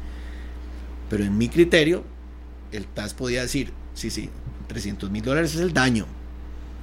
Pero usted devuelve la plata porque usted no jugó el partido. Y pague el campamento porque tampoco jugó el partido. Eso sumaba ya 500 y pico mil dólares. Y si pensase en unos 60 mil dólares en costas legales, hablamos de 600. Y si te dejaste 238 contra 600, estabas perdiendo más de 350 mil dólares que iban a impactar la economía del, año 22, además del desgaste. Y yo tenía que en, tres meses o en seis meses, no sé cuánto duraba eso, sentarme ante, la, ante todos ustedes a decirle, mire, perdimos el juicio. Y no se trata de llegar a culpar a alguien. Simplemente el comité ejecutivo, con base en el tiempo que tenemos nosotros de estar con base en el conocimiento y, claramente gente que conoce, nos dijo, si eso no está en el contrato, señores, es mejor arreglar por las buenas. Y eso fue lo que hicimos, porque al final devolvimos, es que no indemnizamos, eso, eso hay que quedar claro. Nosotros devolvimos 137 mil dólares que nos habían dado y pagamos un campamento que, que usamos, que estaba presupuestado. Entonces, cuando, cuando hay gente que dice, no, la federación devolvió 350 mil dólares, ya es ganas de hacer daño. Los números, la matemática, dichosamente, yo soy ingeniero, no hay forma de que mienta. Ciencia exacta. No hay forma de que mienta. Yo, a, mí, es que hay varias cosas nada más, eh, porque es que esa pregunta que hace Daniel, yo también la ligo a que si está ya entrando un poco más en el plano deportivo, pero es que también se me quedaron este, algunos cabos ahí. Entonces, tal vez como de respuesta rápida esos cabos que quedaron ahí eh, sueltos. Pero es que también quiero ligarlo con lo deportivo en lo otro. Cabos sueltos. La situación de Keylor, ¿qué fue eso? De, que, de, un vuelo que no tenía, que uno decía, pero ¿cómo es posible que, que un traspapeleo de un correo electrónico y que Keylor en pleno mundial no puede irse el día que iba a irse y que, tiene que, y que tiene que ir el otro día y que la respuesta que dio la federación allá en el mundial fue si a, alguien se le traspapeló un correo en momentos como estos, en plena Copa del Mundo, digamos, generaba ruido. Y, el otro es que si uno conociendo a los jugadores ticos que están en un nivel más pro, digamos, que decían que les pudo haber dicho usted para que no se enojaran de esa situación que vivieron en Irak, porque yo no me imagino que estuvieran felices tantas horas sentados en un autobús y jugadores que están acostumbrados a primera clase, y, como se lo merecen. E, esos dos me quedan ahí como cabos sueltos. Lo, de, lo de Keylor fue un tema del departamento, eh, una comunicación entre el Departamento de Selecciones Nacionales y eh, la, agencia de viajes con respecto al tiquete. Fue un, problema de comunicación entre ellos. Fue un ok. venía un correo donde venían varias informaciones, vino un ok, pero ese ok incluía todo lo que venía atrás y no se informó, se interpretó que era solo una parte entonces, pasó y pasó con Keylor. Eso es como la ley de Murphy, ¿verdad? Pero bueno, Keylor se incorporó ya al día siguiente sin problema. Y el tema de los jugadores, eh, bueno, los jugadores iban bajo el compromiso de que no iban a ser sellados sus pasaportes. Igual el compromiso que teníamos con todos los que íbamos en, la delegación. Y no crea que no estaban bravos. Y ya después de estar dos horas. Yo me lo imagino. Ya después, después, de estar dos horas, yo fui al bus y, y, créame que no me fue muy bien. Pero ya la decisión la había tomado Luis Fernando Suárez. Ya los jugadores, inclusive, esto es jocoso, al día siguiente nos hicieron un. Me hicieron ellos eh, hacen, tienen, tienen un ingenio terrible, ¿verdad? Hicieron un bus eh, de esos buses viejos y pusieron unas fotos, porque hasta eso les dio tiempo de tomarse unas fotos en el piso y encima de los sillones. Y, entonces me hicieron una, me tenían una sorpresa de Fede Tours, ¿verdad? Si quieren un buen paseo, contraten a la, Fede Tours, ¿verdad? Eh, Al yo menos le- lo tomaron jocoso. Sí, sí, yo les dije que el próximo era Ucrania, ¿verdad? El próximo fogueo iba a ser en Ucrania. Eh, pero Pablo, ¿sabe por qué pasa eso? Porque en realidad ellos, nosotros siempre le hemos hablado bien, o sea, hemos- les, les hemos dado todas las condiciones. eh, y, y Carlos que estuvo allá puede verlo, o sea, nosotros, nuestra selección nacional en, en Qatar tuvo las mejores condiciones, el mejor campamento, está en un buen hotel. Y nosotros desde el 2019, y lo hablábamos ahora con la gente de Adidas, y nos decían, pero Costa Rica fue una de las nueve selecciones de 32 que tenían estadio.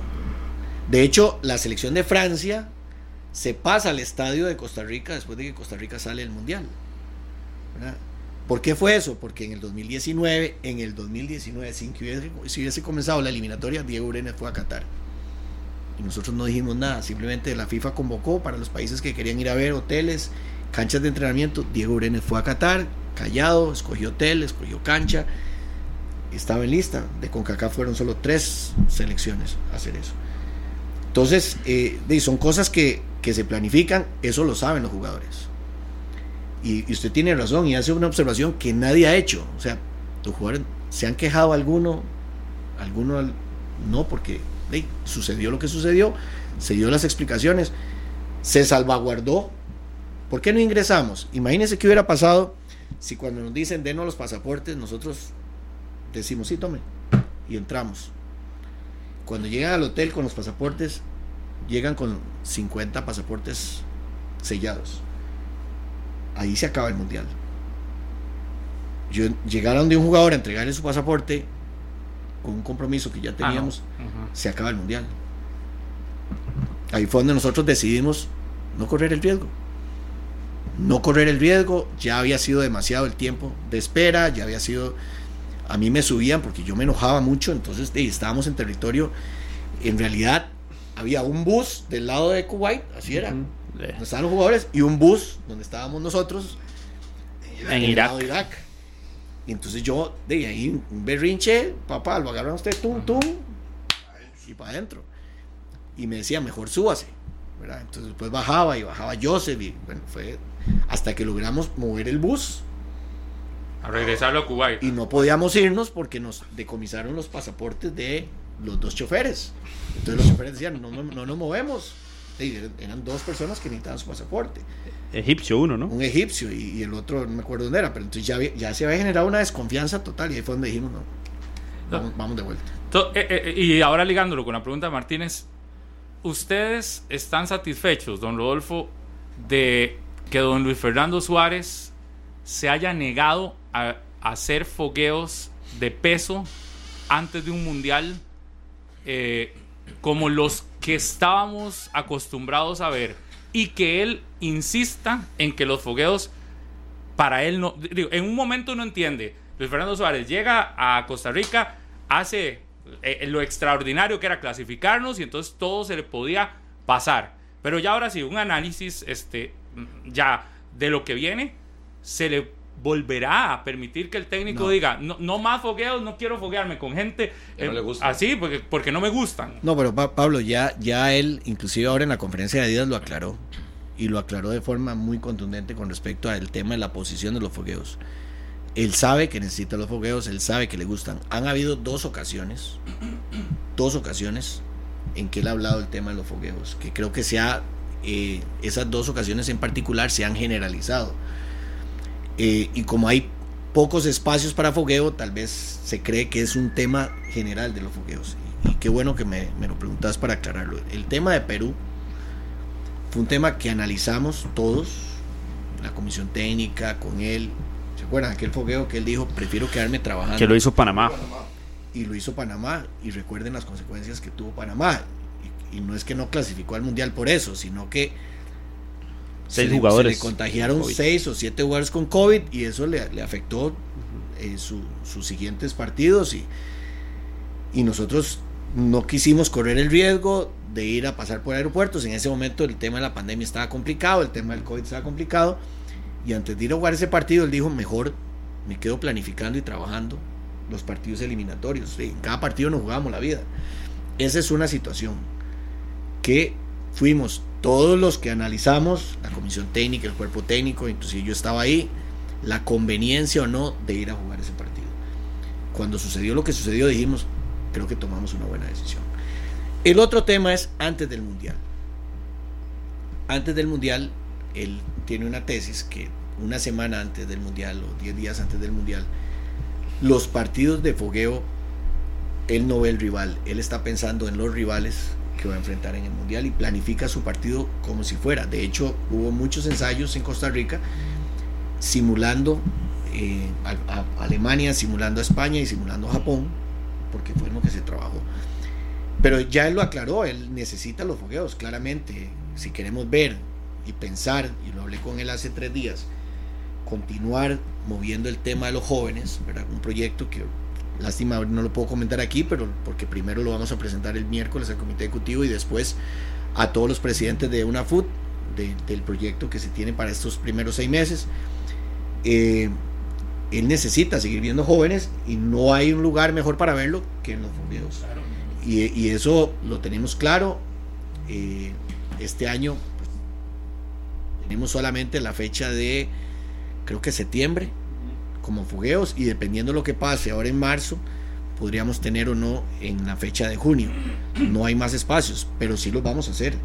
Sí los vamos a hacer porque son los partidos donde no hay presión por puntos en Liga de Naciones, no hay presión por puntos en Copa Oro, donde él puede ver los jugadores comportarse ya de una forma más, más tranquila. Entonces uno puede decir, los fogueos a partir de este proceso van, No van porque van. No tienen problema, cero, Ok. cero, cero. Y, y qué bueno para poder aclararlo ya de forma definitiva y explicar esa- esos dos momentos en que, en que Luis Fernando habló del tema de los fogueos, que él no los veía, digamos, como una buena opción.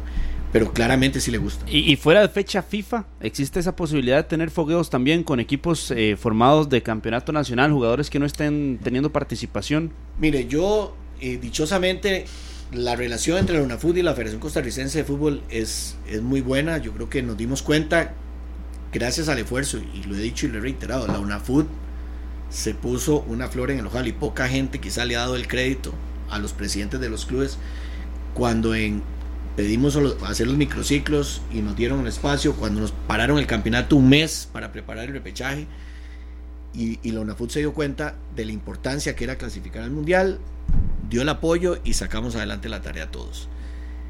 Eso esperamos que continúe. Eh, dentro de los contratos que, posiblemente se van a firmar en tema de derechos, habrá que jugar uno o dos partidos eh, fuera de fechas FIFA, donde más bien él la podrá aprovechar, pero lo veremos en su momento para poder acomodarlo con el campeonato nacional. Pero estoy seguro que vamos a tener el apoyo y el respaldo de UNAFUT porque UNAFUT entendió que la necesidad de clasificar al mundial era de todos, pero sobre todo de los que aportaban los jugadores. Fue fuerte Luis Fernando Suárez hablando el día de la presentación del nuevo uniforme de la Cele sobre el tema del asistente técnico. Y hay una nota que preparó Daniel Murillo que quisiera que la escuche para que nos dé su, su versión eh, de lo que dijo eh, Luis Fernando Suárez sobre ese tema.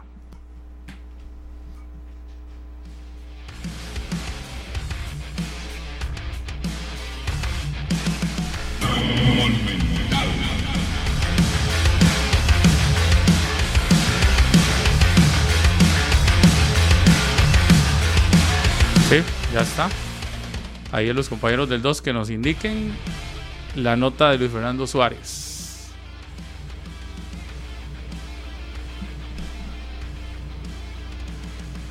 Ahí me dijeron que ya estaban listas. Es la Suárez busca su nuevo asistente técnico.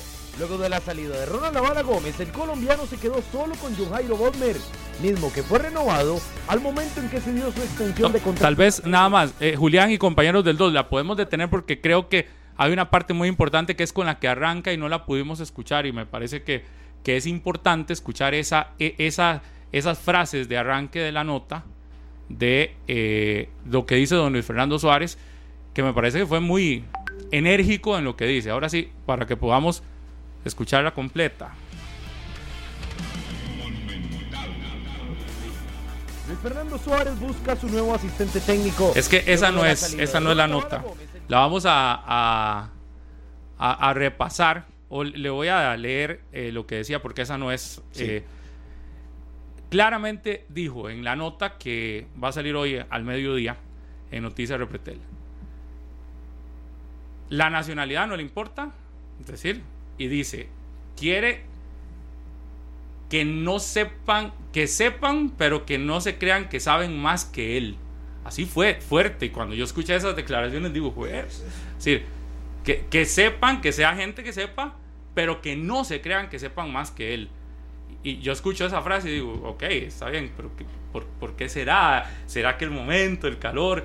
Por- lástima que no, la, que, no la, que no la podemos escuchar, pero sí me quedé sorprendido. Sí, estaba, el, bueno, yo he conversado con él, estamos en, tenemos que definirlo en las próximas semanas. Eh, recordemos que salió un preparador físico y salió un asistente, entonces estamos valorando eh, cuál va a ser la figura de la persona que va a llegar, porque también estamos pensando en la selección sub-20.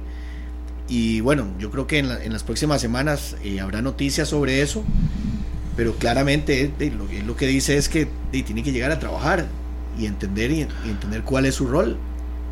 Cuál es su rol dentro de la de, dentro de la el cuerpo técnico y que lo cumpla. Eso es lo que yo entiendo o sea aquí no él no quiere posiblemente que llegue alguien que piense que si lo quitan él se va a convertir en el técnico o, o- alguien que crea que puede llegar a, imponer sus criterios por encima del técnico. Me parece que es y en lo de la nacionalidad, que dice que él No, él, él está, se está buscando un perfil que cumpla con, con los requisitos. Puede ser nacional o puede ser internacional. Es un tema que no está decidido todavía. Don, don Rodolfo, y el técnico, eh, además de esto, obviamente lo del preparador de porteros, si ahí tienen algún perfil en específico, porque se va una persona que estuvo muchos años, compartió con 23 entrenadores, don Luis Gabelo Conejo. Sí, eh, ya ellos, hay una lista de tres que se van a entrevistar con, con Luis Fernando.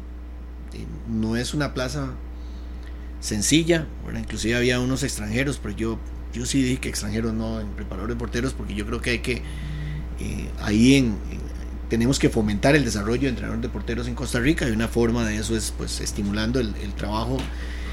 Hay gente que ya está dentro de la federación, que va a ser tomada en cuenta, Ricardo González. un- eh, Ricardo González es uno y pues será Luis Fernando el que diga pues con cuál siente que hay más, más química, pero bueno, Gabelo deja un vacío importante, ¿verdad?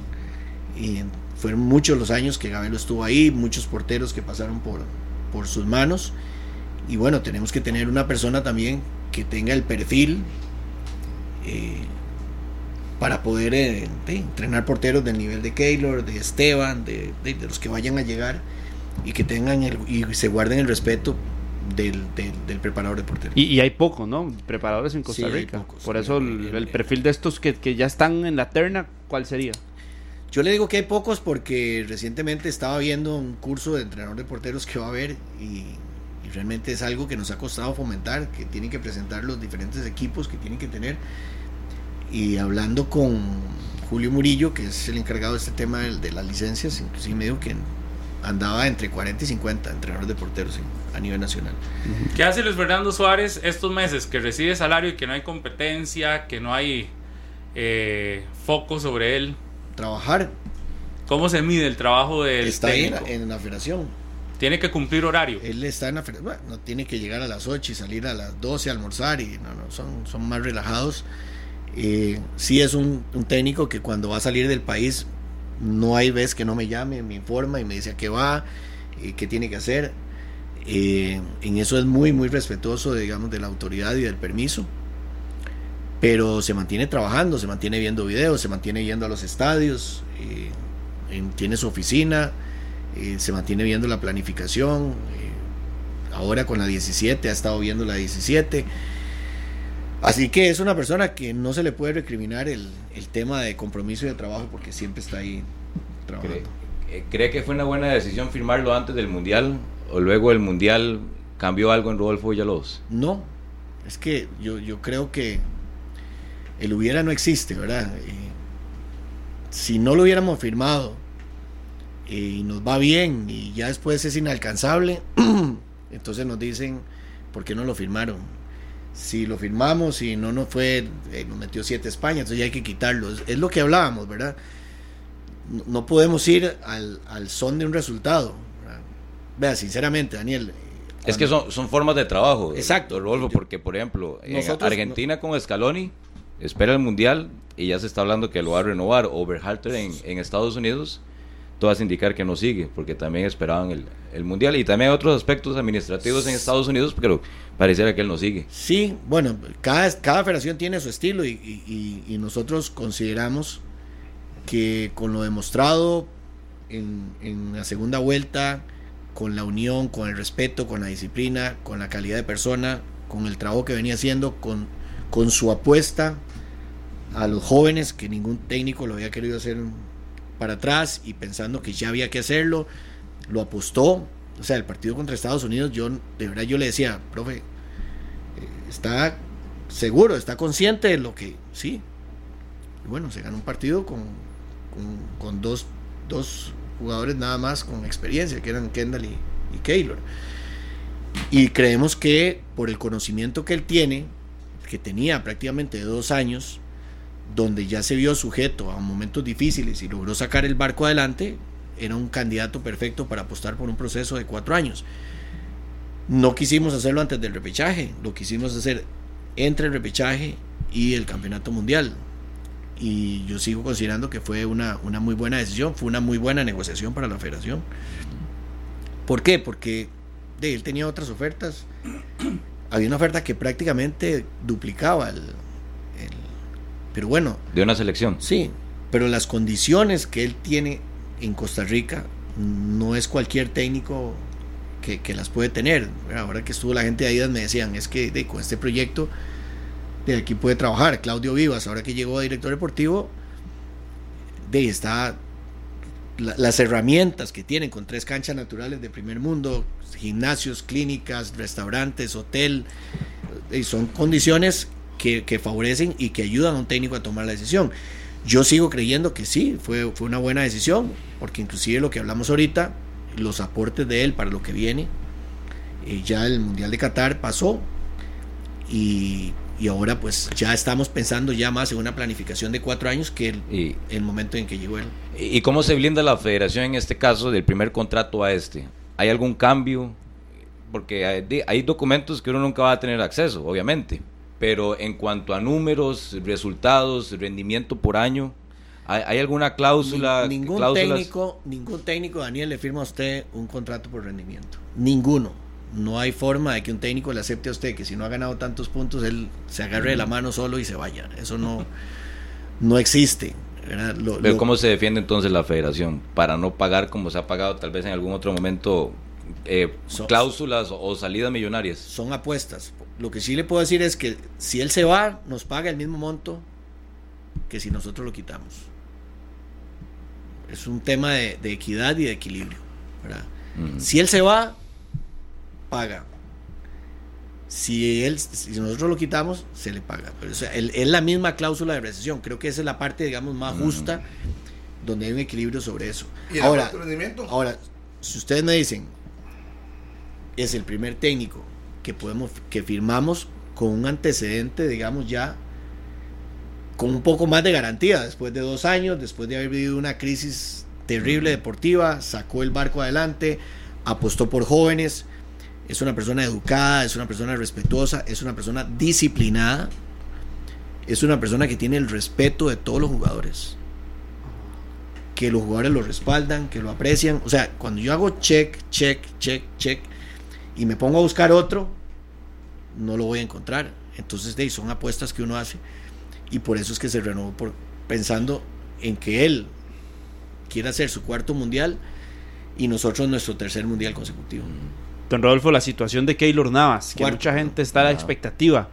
¿Ha tenido alguna comunicación con él eh, de, con respecto a la continuidad de Keylor Navas en selección? ¿Es un hecho que sí va a estar en selección nacional Keylor para el proceso 2026? Totalmente. Él, él habló con Luis Fernando. Y el único jugador que en este momento no está disponible es eh, Brian Reese, que claramente renunció y bueno, algunos otros que han dicho públicamente, pero eh, Keylor está dentro del, dentro del equipo base que Luis Fernando tiene y que va a tomar en cuenta para, para los encuentros más importantes. Eso quiere decir que puede volver Keylor este 2023 a una Copa Oro, por ejemplo, que lleva 11 años. Podría estar en Liga de Naciones ahora para Panamá y Martinica y podría estar en Copa Oro. Keylor hoy es un portero que está deseando más bien y necesita eh, estar jugando. Y, y, y sabiendo que el fútbol nuestro se da mucho por resultados, ese punto que tocaba Martínez me parece importante.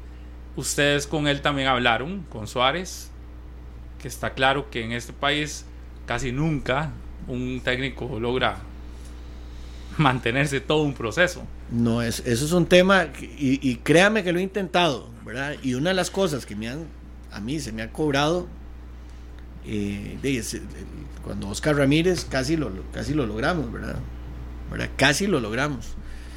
Eh, y después, eh, es que, vamos a ver, uno como técnico hablaba con un presidente de un club y me decía, decime cómo hiciste para sostener a, a Suárez, después de aquella presión mediática y aficionados y dentro, del misma, dentro de la misma federación. Y yo le decía, usted no, no, no puede escuchar afuera, porque afuera es, es pasión, afuera es resultados, usted tiene que ver adentro. ¿Qué tiene que ver adentro? Tiene que ver si el compromiso de los jugadores está, si, el manejo de Camerino es bueno, si es una persona disciplinada, si es... Entonces, eh, esas cosas son a las que uno les, apuesta, son es en lo que uno ve y en lo que uno tiene que fijarse para tomar las, decisiones. Y yo creo que el caso de Luis Fernando, pues, pasaron momentos muy complicados, muy difíciles en los que nosotros dijimos, aquí va. Y esa es la apuesta, Pablo. Yo, por lo menos, siempre he soñado con que un técnico que arranque culmine en un mundial. Luis Fernando ya viene con dos años acumulados. Eso es una ventaja. Eh, Panamá, que mantuvo a Christensen, tiene una, una, ventaja también. Porque ya hay un trabajo acumulado. O sea, Luis Fernando ahora va a enfrentar Liga de Naciones con un equipo que ya lo tuvo en un mundial, con jugadores que ya conoció, con jugadores que ya ahora está viendo adicionales, porque van a haber algunas algunos jugadores posiblemente en esta convocatoria que no estuvieron en el Mundial. Y va a ir a enfrentar una Copa de Oro con cuántos partidos ya acumulados. Uh -huh. eso, eso, eso te acerca más al éxito que estar improvisando, cambiando de técnico. Vamos a hacer una pausa y ya venimos porque hay algunos temas más allá que, que están ahí pendientes de, de otros casos. Entonces vamos a una pausa y ya, ya volvemos.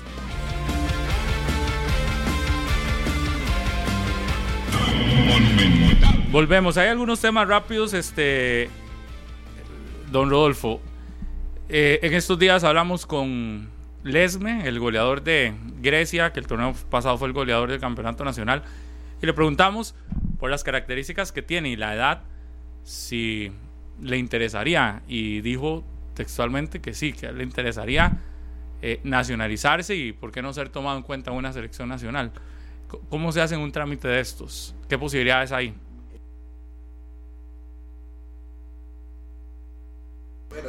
El primer trámite que yo le recomendaría es que, se nacionalice, que cumpla con todos los requisitos y a partir de ahí, pues ya como costarricense, pues tendrá la oportunidad de ser tomado en cuenta. Pero es un tema que deben hacer, o sea, al ponerse la camiseta es un deseo, eh, no es un contrato. Entonces yo creo, y lo hablamos ahora, Pablo Gavas, por ejemplo, se nacionalizó y fue tomado en cuenta en selección nacional. Y un jugador no se puede nacionalizar simplemente por el hecho de ir a una selección nacional. Yo creo que es un, eso es un sentimiento. Si usted quiere defender esa camiseta, usted va a hacer los trámites, dice yo quiero este país, quiero quedarme aquí, quiero vestir esa camiseta, va y se nacionaliza.